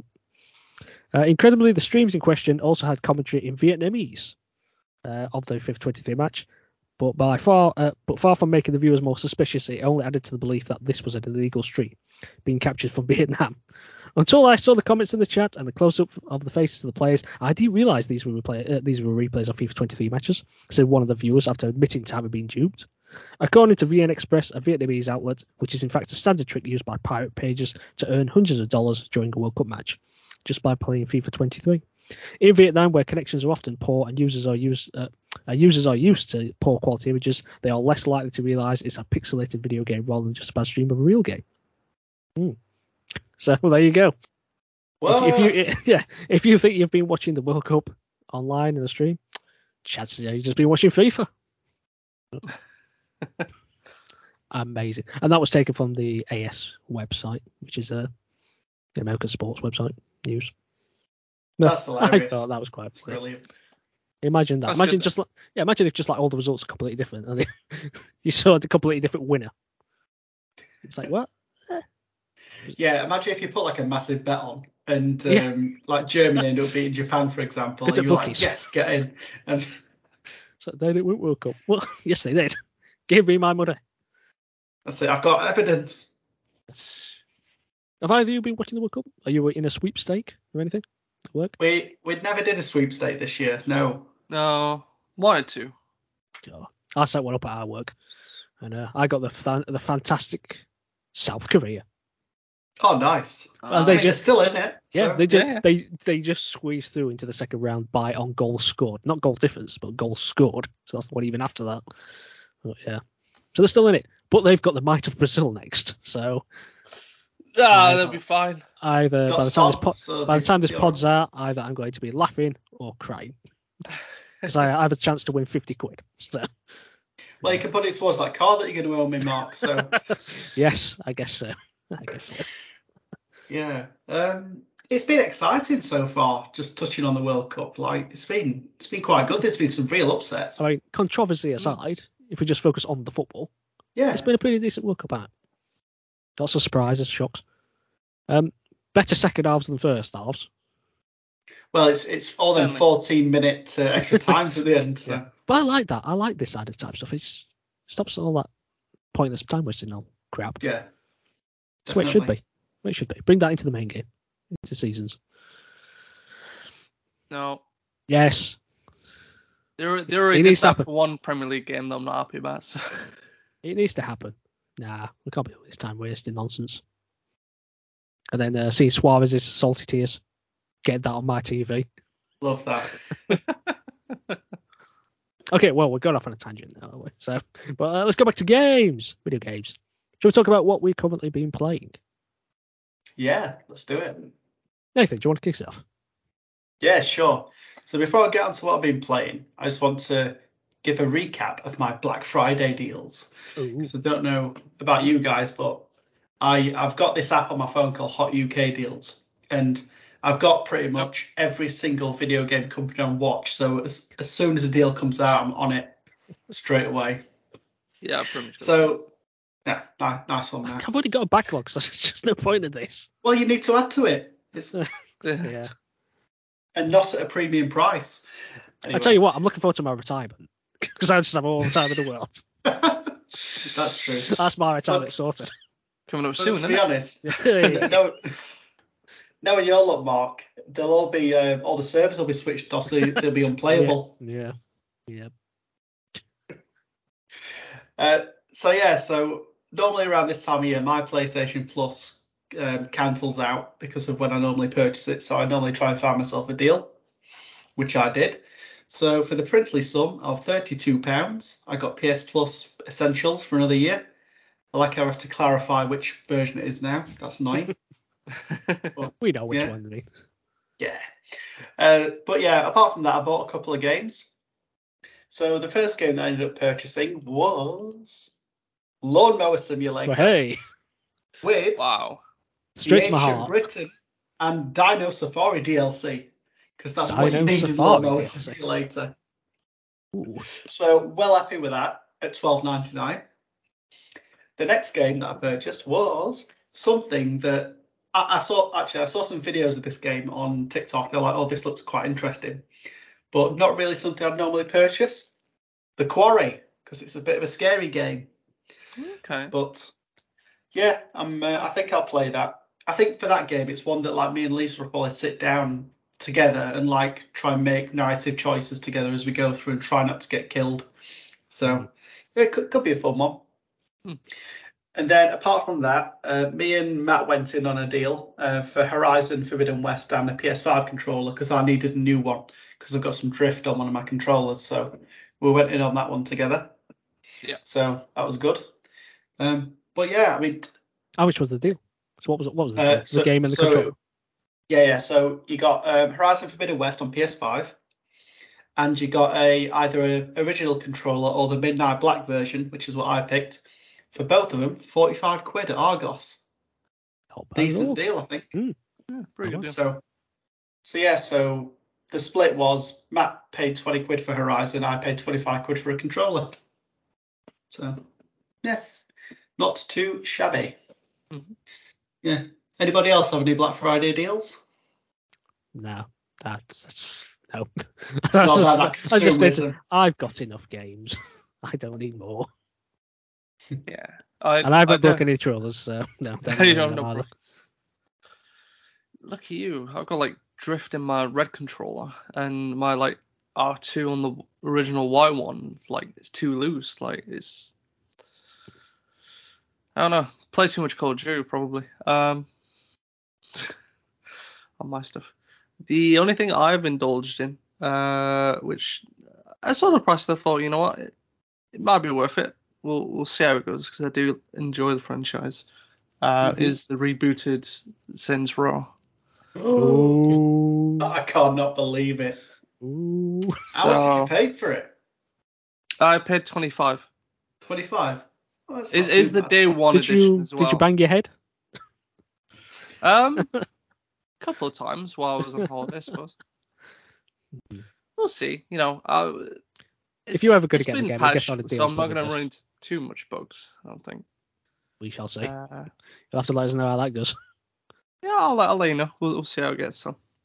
Yeah, if it's good, I might buy it for myself because I like the Saints Row franchise as well and the wackiness of it all. So we'll see. Yeah. Anyway, so I'll get on to what I've been playing. Actually, no, I won't. Before that, Okay. I'll. Fine. I just want to talk a little bit about Comic Con because there was there were plenty of gaming Ah. stuff there, so I Hmm. just want to want to mention it. So, um, one of the reasons that we didn't record the podcast a couple of weeks ago is because obviously me and Matt were away, so it would have just been Mark meandering on on his own. Um, so we decided to push the podcast. But yeah, so when I went to Comic Con, I had a fantastic time, and there were a couple of new things that were there, um, gaming related. So the first thing was they had a Rocket League tournament going on. So anybody could come up to a computer, Oh, get yeah. logged on, and then be part of the Rocket League tournament. It was pretty good. I did not partake myself because I'm not very good at Rocket League, so I would have let my team down. But I did watch it, and uh, it, it was it was quite fun because they had like announcers there as well, like giving you commentary as the game were going on, and they were fairly excitable. So they kind of got everybody into it. But yeah, that, that was fun. I think at the end of it, there was like prizes and stuff, but I, I didn't wait that long because I had other things to do, like panels to see and other things to get on with. But yeah, that was good. And another thing that they had that were different is they had a dedicated dedicated video game area um, for movies. So they had like movie posters, and then underneath it they had like the console and then a TV so you could play. So for example, they had um, Star Wars Episode One on the PS1. Uh, they had um, Ghost the Ghostbusters game. They had Jurassic Park, Aladdin. Um, which which Toy which version of Jurassic Park was it? I think it was the SNES version. Nah, I had the Mega Drive version. Ah, Quite liked. Where you could play as Yeah. Alan Grant, and you could also play as the Velociraptor. Mm, Oh, is the SNES one like the one where you, uh, you, like you have to um, run around the sort of a park area kind of thing? yeah, and like you've got Yeah. like open doors and locked doors and stuff like that. Yeah, I think I remember that one. Yeah, that that was the one that they had. They had um, they had Toy Story 2. Uh, that's an absolute classic. Oh, that's Uh, A Bug's Life for PS1. oh, that's I. I always enjoyed that. I, I, I I- was never very good at it, but always Same. a fun one. Yeah. They had Lion King. They had an X Men game that I didn't get a good look at, and then finally they had like Aliens. So yeah. No Aladdin. good. Um, oh, they had Aladdin. Yeah, they had Aladdin as well. Oh, which one? I think the one on the Mega Drive. Okay. The difficult one. Yeah. I, I've played a bit of it. I didn't find it that difficult, but I was on the early level, so probably very forgiving. No, all, all good fun. And then they had the normal like retro game area, just random games set up that you could play. So I had a little go on that. Tried to beat Crash Bandicoot again. and I'm not going to talk about that. so yeah, no, but it was a really good time. Anyway, we'll move on from that. What have I been playing? So, just a quick one. Been playing more FIFA as as always. Mm. Playing my Sheffield Wednesday career. We've now won the Champions League, so we are champions of Europe. Um, actually, serial champions of Europe because I've done about three seasons since we last did a podcast. So yeah, we've taken over the world. Well, the world of football anyway. So that's that's going well. Uh, the next thing is I've been playing quite a bit of Fortnite actually, because uh, I got the battle pass and I've been trying to get to level 100 before the event happened. As of the recording of this podcast over the weekend, did I? Yeah. Or get to level 100? Yes, I did. But most of it was death runs because I don't like being killed by people on Fortnite. So I'd rather be killed by traps. So yeah, Hmm. played a lot of death runs. Le- Lisa did help me. She got me a couple of crowns, a couple of wins. So it was a team effort, more of a team effort than normal. So and then we ended up playing the event, which was was quite good actually. So as you went into the event, there was you and three other people because you're in lobbies of four, but then eventually you went to a lobby of 32. Mm. And to be honest, I'm not quite sure, 100% sure about the lore of Fortnite or what's going on because I don't really pay too much attention to that. But when the event opened up, um, the Herald, this kind of metallic lady, takes over and like absorbs absolutely everything. Um, and then at that point, what you've got to do is, oh well, actually, at that point, the map gets destroyed. So like, right, okay, there's definitely going to be another map leading on to the next season. Um, but then it leads on to this zero point, which is kind of this ball of energy that kind of pulls things together. So you start on this little island, and the zero point's pulling stuff in from the map of and previous like maps of Fortnite. So you've just got this mess of stuff, and you've got to go around the map finding these orbs to kind of feed into the zero point so it can build a brand new Fortnite map.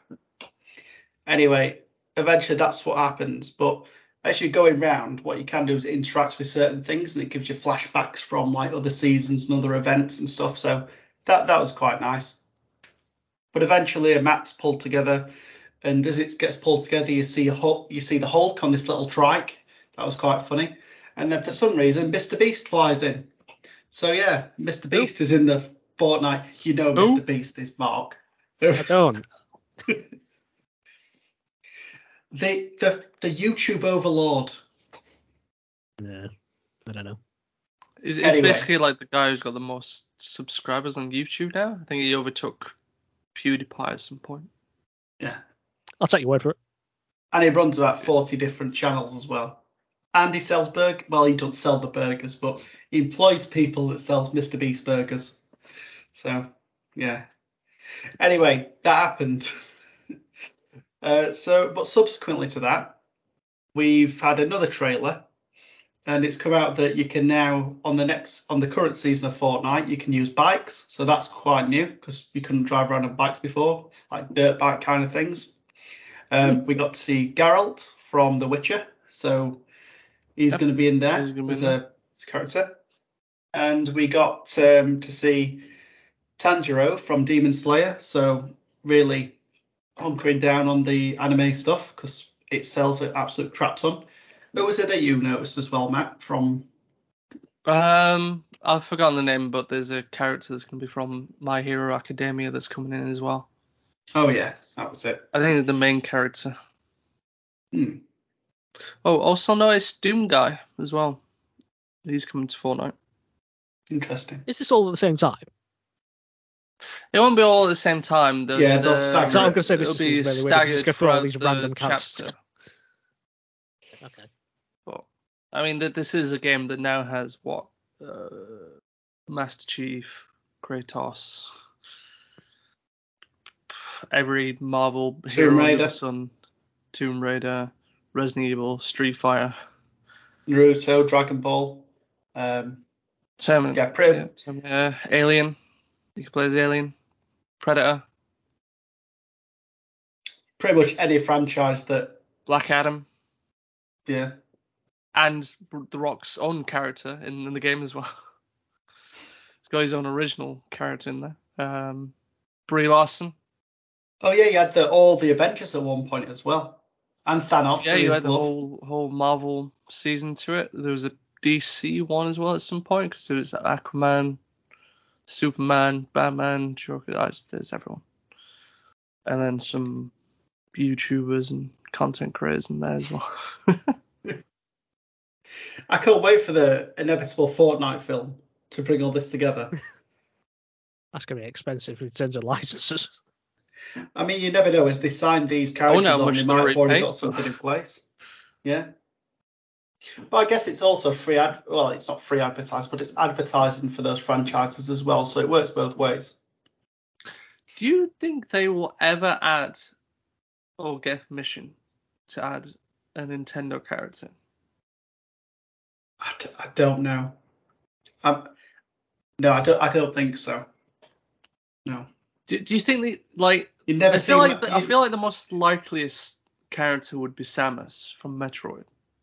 Yeah, that's true. Because what I was thinking was you'd never see Mario with a gun because that that just absolutely demolishes the brand of that character.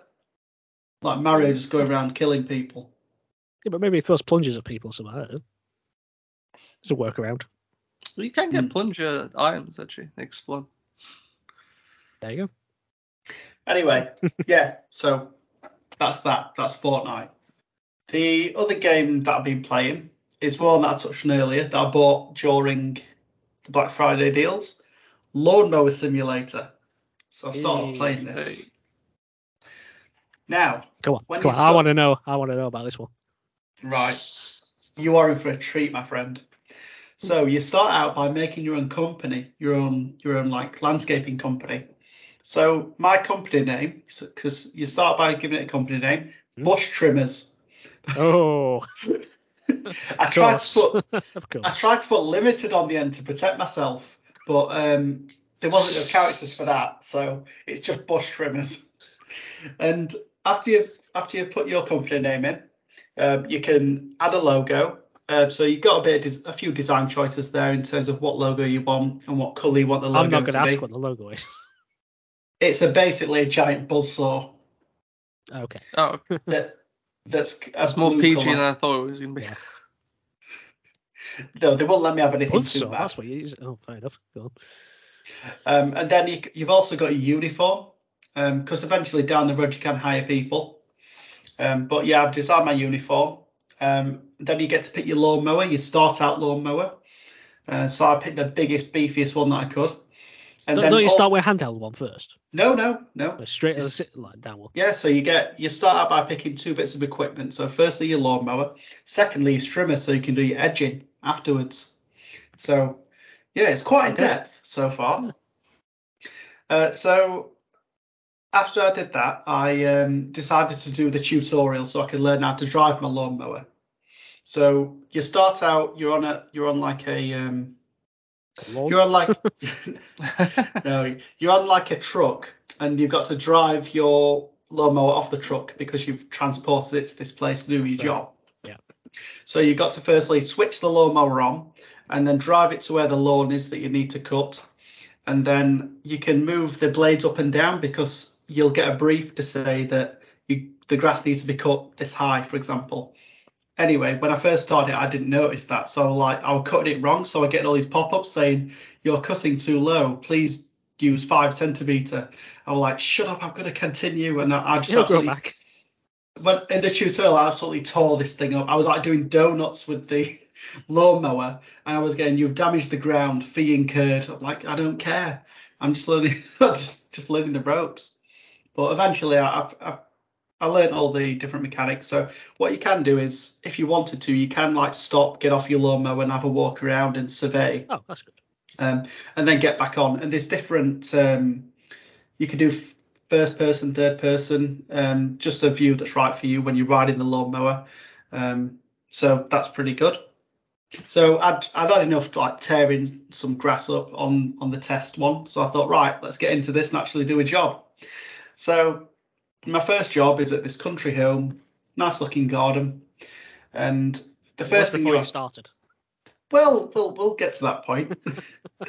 so the first thing you have to do is when you arrive at the job, you have to survey the area. So you kind of have a little walk around. And what you've got to do is remove any um, items that could impede your grass cutting. So like gnomes, um, dog toys. So you've got to find a certain amount in a certain amount of time. So that's like your first task to get the ground ready. Tight. Yeah, you get three minutes to go around the garden, survey it, and then find these toys. Bit harsh. Yeah. But yeah, anyway, so once once you do that, then you can get on your lawnmower and start cutting. So I start by starting from the outside and then like working my way in. Uh, but eventually I was like, right, there's got to be an easy way of doing this because it's taking absolutely ages. So you get given a certain time limit to do a job. So it told me I was going to take 26 minutes to do this job. I ended up doing it in 14, and um, the quality of the job showed. But again, we'll get to that point.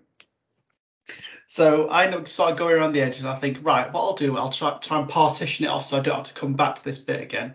So I'm trying to like get around to get this little bit of grass in the middle because you can like get off and reverse and all that kind of stuff as you're doing it. But anyway, I'd start getting loads of alerts saying that you've torn up the grass. This is going to be taken off the final fee. Like, oh my goodness. So I, I decided to say, right, I'll change tact and start just working from my outside in again. But there was a few times there where I'd kind of veer off a bit and go into the flower bed. So I destroyed some flowers as well. So that obviously that comes off the final fee.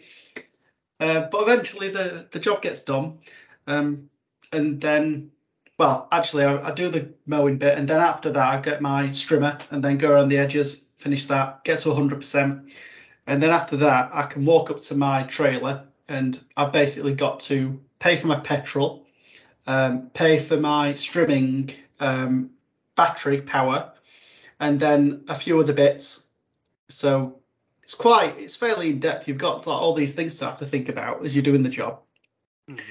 And then once I complete the job, what it does, it, it does a nice cinematic as it pans over what you've done. But for me, it just it panned over all of these like scorch marks in the grass from where I donutted to try and get this little bit, and then a couple of broken flowers. I'm like, oh my god, this is absolutely terrible. So I, I should have got three hundred and fifty dollars for the final fee. I ended up getting two fifty after all costs, so hundred dollars cut off the top. Um, and then that that's where I left it. But eventually, what I'll be able to do is I'll be able to hire people and then get them on the job to help me as well. Um, so that'll be good. So then it's just not me working on it. I can I can get some people to help me as well. But as I was playing, it was quite therapeutic. But at some points, it was mind numbing. I'm like, this is boring. But yeah, it was good. Got the job done. Not very well, but You yeah, got our job done. yeah, got a job done.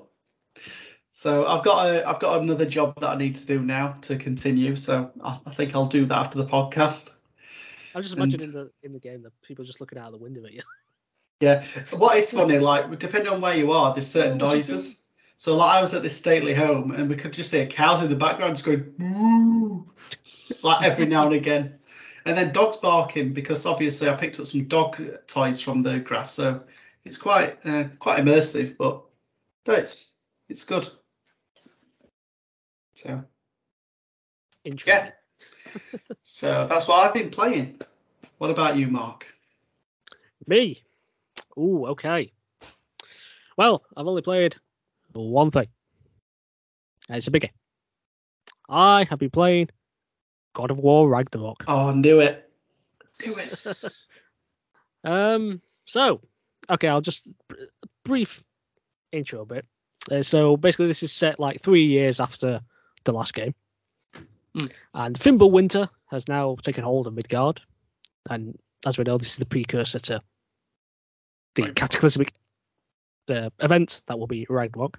Hmm. So Kratos and Atreus, they're trying to basically just survive in Fimbulwinter. Um, now, if you've seen the uh, the true ending of the last game, you know there's a premonition, isn't there? mm-hmm And unsurprisingly, that thing happens. And then f- uh, from that, uh, it's we learn that Atreus has been doing something unknown to Kratos, and he's not happy about it. But with him being the devoted father he is, he decides to go along with him and that is the catalyst for the adventure that follows. Uh, and that's all I'm going to say in terms of plot story, because I know you guys are going to want to play and I don't want to spoil, spoil anything. Um, but just in terms of the actual game itself, uh, the world design, I really like. I, I was big on the world design from the first game. I thought that was just incredible. You know, the whole Lake of Nine and you know the Mm. the leveling of the water and how that opened up other areas and that kind of thing. This has just taken it to a whole new level. It's it's it's astonishing the the, the design of it. It's because in this you visit all nine realms this time. Oh, nice. Oh, good. Because I think you only visit what three or four of them in last game. Yeah, you might have like There's about small bits in five or six. There's like things. optional things in other areas, but they are they're not big There- areas. Yeah, there's there's two that's kind of uh almost like like the- optional Yeah, they're like challenges. challenge, yeah, challenge areas, that kind of thing. Um, but the great thing is about all of them feel different. They all look and feel very different to each other, and they are astonishingly well designed. This, uh, there's two in particular which are like the major ones compared to the others. Like you'll spend most time there. They have the bigger maps, um, but it's just one. It just it's a beautiful looking game. It really is that each each one just looks gorgeous. Um, one thing that's I, I do like from this is that obviously you know in the first game you started with the Leviathan axe, didn't you? Yeah. Yeah. And uh, you know you became so enamored with the the Leviathan axe that I think a lot of people just forgot about the Blades of Chaos, didn't they? Until that moment, that wonderful moment that's in the game. Um, but what's great about this is that you start with both of them. So good. so obviously, you know, in the, the last game, you you end up leveling up the axe, don't you? And then suddenly you get the blades. And it's like, oh, I can level these up now and all that. Whereas now you can balance between the two from the start. And that's just really good, unique thing I found. I like I like having the alternatives straight from the off. But, uh, you can just level them up both at the same time, and and you can use the blades for they, they use them in traversal quite a bit now. So like sometimes Kratos will like jump down walls quicker by slamming the uh, slamming the blade into it and then just falling down. And then he can also pull himself up to certain ledges with it as well. He can swing across gaps with it. So that's pretty Oh, cool. good. And you can do all these cool things where you can you can swing and then you can land on people. Like pull the axe out and then go on top of their heads and all that. And that's that brings me into the the combat is that it's just there's a lot more variety in it Oh, good. because there seems to be more verticality in terms of the areas where you fight people. So, you know, usually it's like you'll go into an open area and it's just like we're gonna have a fight now, aren't we? Yeah. But um, but yeah, there's like ledges you can jump up and then jump back down and that kind of thing. It's it's a lot better. And the fact that you can just switch between the weapons a lot earlier, it's a lot good. Mm. There's a lot more variety in terms of the enemies as well. So you know you had the is it Draugr? Is that what they were called? I can't quite remember. The Draugr, like yeah, you had sort of like a standard enemy that you usually found in the first game. There's a lot more variety in this one. Um, it's like basically different realms, all have different enemy types really. Oh, good. Good. Uh, So does that cause you to have to really think about what weapon you're going to use then? It Does that can help? do, yes. Some because obviously you know this it's like fire and ice, isn't it? That's what the the blades and the axe are, aren't they? So a- Yeah. axe is ice, blades is fire. So you, you do have to utilize those for certain enemies and things like that. Yeah, and there's some like good, um, like unlockable skills. So you have skill trees, as as as you probably would expect. And you have skill trees for both weapons, and there's a, there's a nice little thing where it, when you unlock a skill, if you perform that skill in a fight enough times, so it's like there's like three levels, so it's like um, bronze, silver, gold. So do this uh, skill for 10 times, you will move on to the silver level. Do this another 15 times, you go to the gold level. What have you?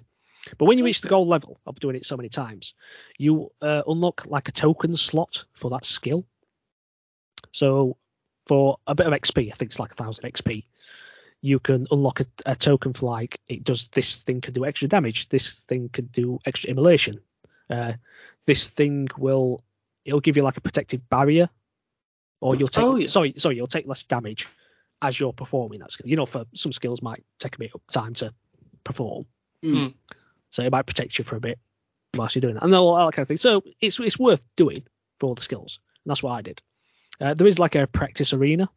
That's well worth a top tip. Go to the practice arena and do, do use you do the skills there. I highly encourage that. Level it up. Now, the big thing is obviously the story. It is fantastic. Seriously good. I didn't think it could possibly top the first game. It does in spades. Hmm. And it's it's a perfect it's it's it fits so well with it. And in fact, that, I don't want to talk about any more of that story, but it's just it's fantastic. That's all I'm going to say. Real, every character feels developed. Like all the characters you know, new characters, everybody feels developed, and that, I think that's one of the astonishing things about it. Is no one feels left behind, which is a worrying thing Okay. when you've got when you've got all these intriguing people cropping up. Yeah. Um, we've got to talk about the the acting. So you know, Christopher Judge, Sunny Suljic, brilliant, both absolutely brilliant. Sunny's really coming to his own because there Hmm. there is a lot more focus on Trace in this game, based Yeah. on you know, he's coming to terms with what he's learned from the end of the last game and things like that. Uh, and and I when I first saw the you know the original trailer for it, I was like, that's that's not him. That can't be him. it doesn't sound like him at all. It is him, believe it or not. He's just actually grown in real life. Uh, Ah. but there you go. But no, he's he's really he's really coming to his own. I, I think he's, him and and Christopher Judge are brilliant. I've got to give a shout out to uh, Danielle Bisu- Bisutti as um, Freya as well. I don't know why she's not been nominated at the Game Awards. I think that's an omission in my view because she's brilliant in this as well. But Wow. I don't know if you could have three God of War people being nominated, but there you go. Um, now, they, as I said, like the world design is fantastic. There is a something that just blew me away is that there is an entire area of one of the realms, and it's huge, and it's completely optional. You can completely miss it as part of the story. You don't go there as part of the story. It's just a side thing, Hmm. and it's a massive, huge area, and there's just like side missions and stuff there. And it honestly, it kind of feels like you know Frozen Wild in Horizon Forbidden West. It Oh, feels yeah. like it just feels like this separate DLC that has no connection to the main story. It's astonishing. It's just like you can spend hours there doing these side activities, and it's got no connection. You don't go you don't go there as part of the story. You just have to find your way there by some other side mission, and it's just that blew me away. It's like they took the time to create this entire uh, optional area, which I think a lot of people probably miss Mm. if they've just made the story. Um, now I did have some issues. I had four issues with the game. Two of them were from a technical standpoint, and the other two were from gameplay, like the gameplay mechanic kind of thing. Okay. But I'll, I'll talk about the technical ones first. So the first technical one I had is occasionally I did have a, some audio dropouts. So think about in games you have, uh, like in a game you have a sort of like layers of sounds, don't you? So for instance, you might have music, then you've got like uh, background environmental noise, uh, like combat noise maybe, and then dialogue. And you have all these things like layered, don't you? Yeah. which creates obviously the, the sound environment. But um, occasionally I'd get like one layer of that cut out, so like the background noise just disappeared, and so I'd be left with music and dialogue and the combat. It just sounded a bit weird, and then occasionally I had ones where the music. So I I just done like a boss fight, Hmm. and then like you know obviously when you come to the boss fight you have this boss music that usually comes up, doesn't it? But I, I finished the boss, and then the boss music just kept going. I'm like, "Uh, is this something I'm not done? What's going on? But yet it ended, and it was telling me to go away. I'm just like, why is it still playing? Why is it playing like I'm being chased by something? But uh, no. But I, I had to like, I, if just you know, quit the game, restart. It's generous it has auto saves, and it's quite generous with that. So just restart from the last one. That solves the issue. But I did, yeah. I think that happened like three times or so. That I occasionally had these dropouts. I'm sure it can be fixed by something. But the other one was quite serious. I did have a very serious technical issue with it. Um, and this was without going too much because this was towards end game. But, but I'm not going to say exactly what. But there was a thing that was happening, and I did have this audio dropout thing happened, and then I clicked the restart checkpoint thing, and it shut my PS4 uh, PS5 down. It turned it off properly, like proper shutdown, crash. And I pressed my PS button on my pad, and the PS5 wouldn't respond. I thought, oh no, has this bricked my PS5? And I did that about three, four times pressing this button, and it's just like the pad's flashing, but the PS5 was doing nothing. So eventually I just pressed the power button on the PS5. It made a sound but didn't switch on. And then eventually I pressed the PS button back on my pad, and then it switched back on. But I was for a few minutes then. I was like, "Oh my god, please don't do this to me." No, I No. can imagine. Not only wreck my PS5, but don't do this towards Endgame. That'd have been that'd have been absolutely insane. Like welcome to Ragnarok, and then it shuts your machine down. Yeah. the real Ragnarok.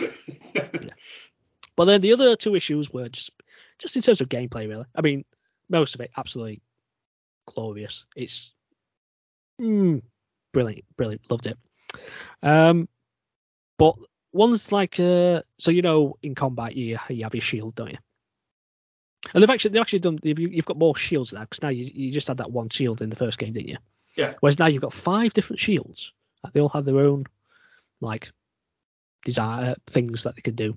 Like they can Yeah. absorb. Like if they get hit, they absorb that, and then you can use that on the enemies if that makes sense. And the various Oh, things okay, like where you yeah. can you can basically charge towards an enemy and other ones and things like that. It's actually really good. Uh, but you know, um, in combat you get like these notifications like an enemy's about to hit you. Yeah. So you have these rings. So there's like that this this they're gonna do this attack that you cannot dodge and that kind of thing. So they have that red rings for that, which is fine. Can understand that. And then there's um white rings, which is basically you can parry this thing. Uh, no, sorry, that's when you can do this special shield thing. Bash. Uh, yeah. And then you've got the yellow ring, which is you could parry this. That didn't always work, I found.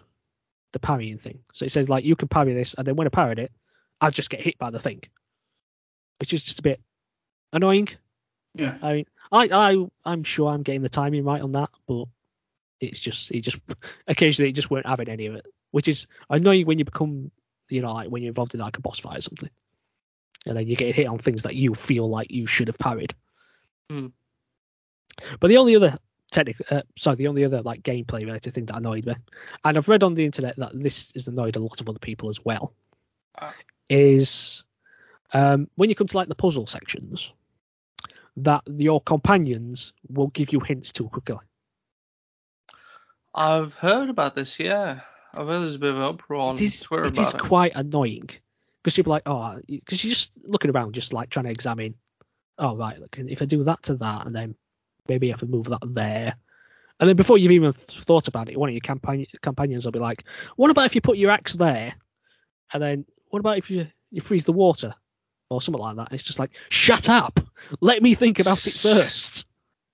It's just, and you can't shut them up. It's just, it's it's it's annoying. But apart from that, that's excellent.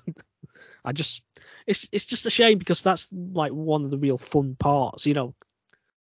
You obviously, Yeah, you, obviously, you, yeah, obviously, obviously, you love the combat and all that, and that's great. But it's nice when you have a change of pace and you get to these puzzle sections. It's like, oh, okay, now I've just got a bit of time to think about something.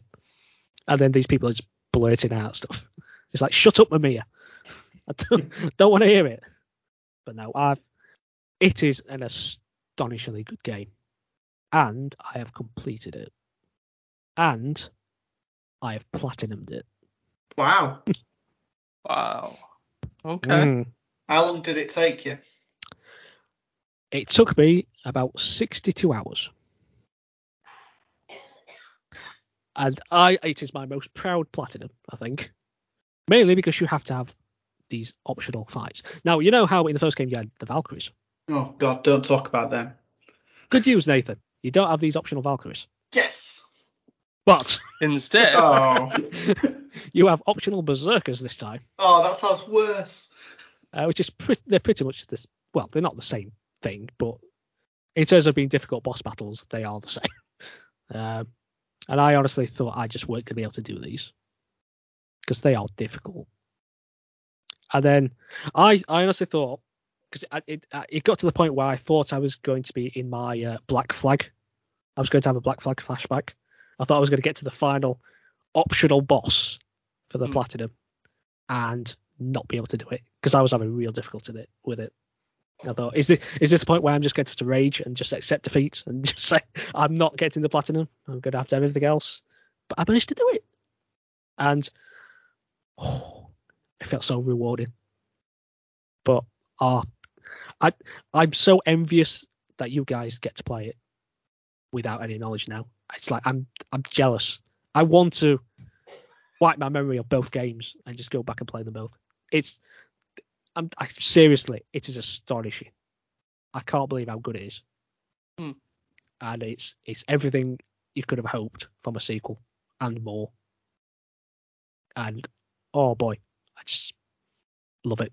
Love it. I'm- It's for me, game of the year. Just I'm absolutely. strong. I'm buying it now. I'm buying it now. Seriously. Got to play it. And plus, you try and avoid spoilers as well. Really, because there, there are things in it that can get spoiled. I've been good with it so far. I've not come across anything that's No, going to spoil not- it for me. Just just avoid everything. But oh man, oh it's just. oh, I can't I can't praise it enough. It it really is fantastic. It's just, and I, I, I, when I completed it, when I did the platinum, I just felt empty. It's like that's it, I'm done. I just, I want more because I found myself like every bit of time I just wanted to play. It's like I'll be watching football and it's like, oh, I've got 15 minutes in half time. I'll put God of War on. I'll do something. It's just like I, I just want to keep going back on it, and now I've literally done everything. And there is there is a bit of post game stuff as well. It's just, oh, but I've, I think I've done everything. It's just, yeah. Just upset. Just play it. now. just play it, play it, play it, so I can talk to you about it. I need to talk to people about it. It's amazing. Right, come on, Matt. Let's do it. Yeah. Let's get it. That's all I've been playing. it I'll took get a long time. So, Matthew, what you been playing? Well, we'll finish with me. Um, obviously, I've been away for two weeks, so I've not really had a lot of time to play a lot of things. But I will mention the two games that I've that I got to play, sort of, I suppose, in between today and the last podcast. Um, I'll quickly mention one game, which is Modern Warfare 2. Again, just sort of blasting through that. Um, We still need to do still, that. still enjoying it. We still need to do that. Yeah, need to get you onto it. Have you have you been playing any of the multiplayer? Have you touched multiplayer yet? I think you did, didn't you? Last sort of. Well, well, I've only playing, been playing God of War since that came out. So. Well, no, yeah, fair enough. Yeah, so yeah, no, just still enjoying myself. Uh, need to get around to it once, um, because like Warzone has come out now, and the um the other new mode DMZ, so need to get around to them at some point, give them a try. Uh, the only other new game that I've touched that came out between now and um, last podcast, and there's some doubts over this one, but you know, I saw the reviews. It was fairly mixed. Uh, a lot of, let's say, fans of the franchise gave glowing reviews, and everyone else was just kind of, yeah, this is this is not good at all. So I thought, well, I'll throw, pretty much, yeah. It's a decisive title. I thought I'd throw my hand because I'm a, I'm a fan of the franchise. I've always enjoyed myself with them for the most part. So I end up getting Sonic Frontiers. Ooh. So the basis of uh, the story in this one is uh, Sonic, Tails, and Amy are flying around um, picking up Uh, this. Sorry, sorry, Matt. You just it said Sonic Tails Amy. Is that right? Sonic Tails and Amy. Okay. Oh, that- okay. Yeah, I've just mixed all three into like one character. So Sonic Tails Amy. No, I would no. That's not what I was referring to. But okay, you carry on. See, this this is why I have a clean He's mind. being dirty. Um, yeah. So yes, basis of the story is Sonic, Amy, and Tails are Is that worse? Sorry, gosh. Oh. I'm, I'll shut up Uh, now. I'm not gonna get through this part. Uh, they're they're picking up the um, Chaos Emerald energy, um, flying around trying to find out where this energy's come from. They find that it's, that it's going towards these set of islands called the Starfall Islands. Um, and then suddenly they get swept up in this wormhole, and basically both Amy and Tails essentially kind of get essentially lost within this within this realm. They get sort of uh, I don't know what the real term I should use is, but they kind of like they're essentially digitized forms of themselves. They've kind of lost their I suppose real bodies, and so you end up playing as Sonic going through initially like um the a short version of the Green Hill Zone that's quite memorable from Sonic Generations, I would say. So that version of it, you go through a short version, get through that, and then you end up on the island, and now you have to find out essentially like what's happened, and start from there basically. So you go through, you you know, you get to your first kind of quick, easy kind of puzzle. Um, you get told you've got this new kind of power up or move that you can use called Cyber Loop, which is where you essentially hold down triangle and you Sonic will leave sort of a, a blue trail around him. You circle over certain things. You can act, you can use it to activate stuff or stun enemies and stuff. And then you essentially start unlocking more of the island from there, going from sort of um, ramps going through the island um, and essentially figuring out what's gone on basically. So most of the gameplay in this game is essentially going around the island, going to I'd say similar checkpoints of like an Assassin's Creed. You get to like certain points that you have to do some form of puzzle, whether it's like loop around certain things or you gotta um, beat a timer to like a short circuit to get from one point to another, or even just like a little like combat kind of puzzle that you have to get through to then unlock one more of the map, and then also as well unlocking um, their form of uh, of a fast travel. So essentially, each point that you complete unlocks more of uh, this kind of like ramp track that goes from the start of the island all the way through. So you can sort of fast travel via that way. Um, gameplay wise, initially Sonic did feel a little sluggish. Um, doesn't run massively fast until you start unlocking. Um, not unlocking, but you start collecting um, these little um, characters that are within the game. The the I think it's the Kocos, I think they are. I think you see them within the trailer. You have to find them throughout the island. There's quite a lot of them, um, and you also pick up certain fruit types as well that you can use to exchange to these like Koco elders, and you can then like use them to like um, get extra damage, or you can get extra defense, or again you can increase Sonic speed gradually, or even like the amount of rings that you can collect at one point. Um, and there's also like there's also a, fast speed mechanic as well for Sonic. If you get the maximum amount of rings that you can collect, it gets this like speed up. So the when you hold the right trigger, you normally go fast, but if you've got most rings, or maximum rings, you're like even faster and stuff. For the most part, one, once I did start unlocking more stuff and also getting skill points, unlocking more combat uh, skill trees and stuff through Sonic. I did find myself strangely enjoying it for the most part. I think this probably is strangely. I've, I've not got too far. I've got to like there's I've go island. I've unlocked the second island. Going through there. Um, when he's on the island and you start unlocking stuff and it feels more fast and you feel you got more control over Sonic, this probably does feel like the best Sonic's ever felt in 3D. It's not difficult. True, there is there isn't a high bar, but it does feel like they've they've they've got they've caught something here which could be good if they really improve on it.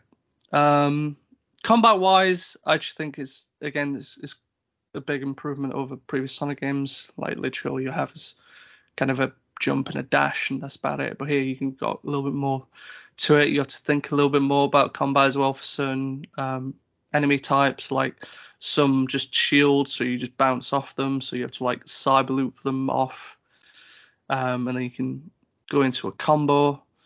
Um, no, so so far it feels alright. The story is very dark in this one. It's probably the darkest that Sonic's has been. Not that like I I can't tell if he if that's a good thing or a bad thing really with Sonic, but the one thing I will say also kind of graphically, it does you do get that vibe, at least from the first island, that they have just taken some sort of like generic Unreal 5 prop island and literally just kind of placed Sonic within it. Um, it does feel a bit off there. I think one, once I got once I've been on the second island, it feels a little bit more like they've thrown a little bit more sort of personality into into that section once you get into it. Um, the popping is pretty bad. What platform are you playing? Uh, PlayStation 5. I'm I'm tolerable of it because so far the gameplay, I'm saying, the gameplay wise, I'm I am enjoying it. So I'm I'm kind of it's not really distracting me, but I can see for people who like at least rate this pretty low, I can see the criticisms of like it's pretty bad popping. Like I don't see why they couldn't have made it at least like a little bit better with it. Um, yeah, other than other than that, like the first boss fight I had as well is gigantic. The you get you, you end up finding these titans in effect on each island, I think. And once you've once you've gone through uh, like a challenge stage, so like each challenge stage um, is like a section of Sonic's kind of past levels. Sonic weirdly feels a bit odd here compared to the free form on the island. Um, but you've got like four four challenges you have to complete in each one, where it's like go through it with enough rings, be it in enough time, collect all five red rings. Um, and there's one to get a score of NS, and once you get L4, then you get extra um, sort of keys to unlock each Chaos Emerald on the islands. So I collected all them, and then the boss fight was was was pretty enjoyable. Um, I liked it. The the music seems to go definitely well with it, um, as sort of most Sonic music does for each stage. I've heard good things about the music as a whole. Um, I've No, the music some is videos like yeah. saying like Sonic Frontiers music shouldn't be this good. No, no, yeah, it's um, it's it's probably similar to like um, Unleashed or something like that. Like Unleashed didn't get a good reputation, rep, reputation. I'm trying to say, but music-wise, they've always been quite solid on that front. So, um, but no, like the fight itself with the Titan was enjoyable. Now, essentially going on to the second island where now you've lost the Chaos Emeralds and you have to find them again. There's a story about how kind of each island has these essentially pods that seem to attract the emeralds to them.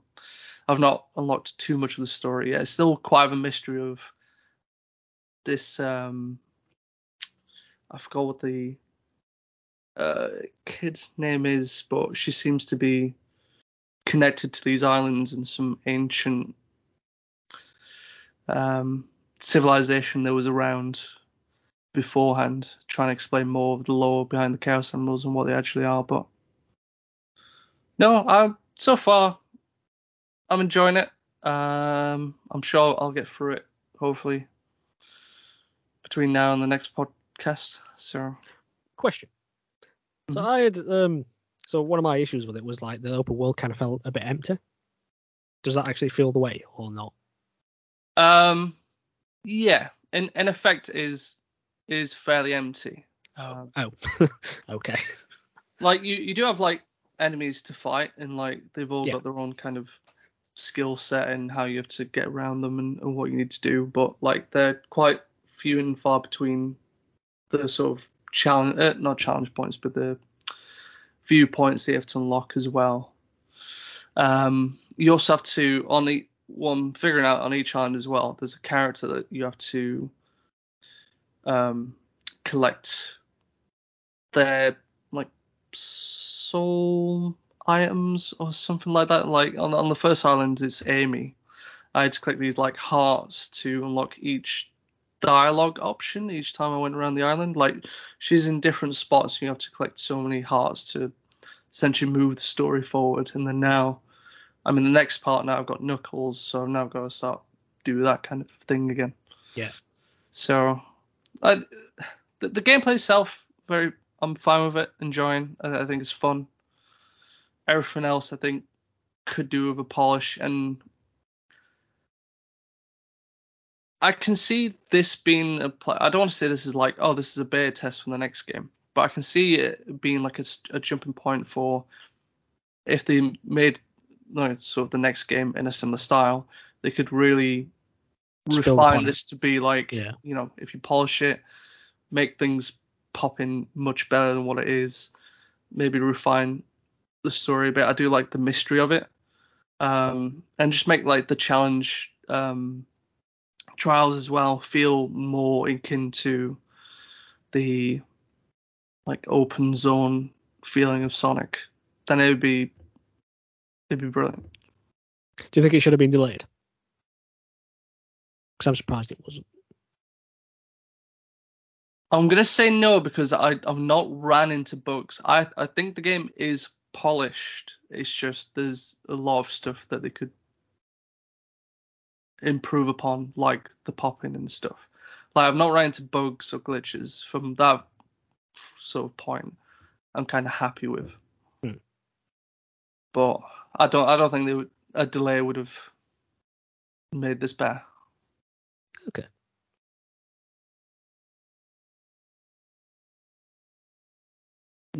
To be it? honest, I've been umming and ahhing whether to buy it or not because I saw it on Amazon at 28 quid and I'm like, ooh, is that is that about right for where it should be? But we'll see. Mm, Depends. If if you're a Sonic fan and you've enjoyed previous games, then I think it's worth a punt. But then again, it depends on how big your backlog is and what else you want to get through. So because Well, that's it. Well, War, I'm- so Yeah, I'm looking at that like I've, I can get God of War for 50 or spend 28 quid on Sonic Frontiers. I might just hold up on that for now, get God of War out way, and then appreciate Sonic Frontiers for what it is because I don't want to just buy it for the sake of it and not enjoy it as it should be enjoyed. I mean, it seems from what you're saying, the, the first island is more like the staging area where you're learning the mechanics. So I can understand why that's kind of maybe a bit of a copy and paste job to give you that space to to fail, and then it starts having its own stamp from Island Two by the sounds of it. But yeah, it sounds good, and if you're enjoying it, that's all that matters. Well, there you go. That's what we've been currently playing. Uh, if you enjoyed, Bye bye. don't keep that in. If you enjoyed listening to us, please consider tuning in next time. We release bi-weekly on Tuesdays. You can visit our website at jokingdolphin.com where we post the Hall of Fame. Also feel free to follow us on all social media platforms to continue the conversation. You can find Joking Dolphin on YouTube and Facebook, as well as on Instagram and Twitter at Joking Dolphin.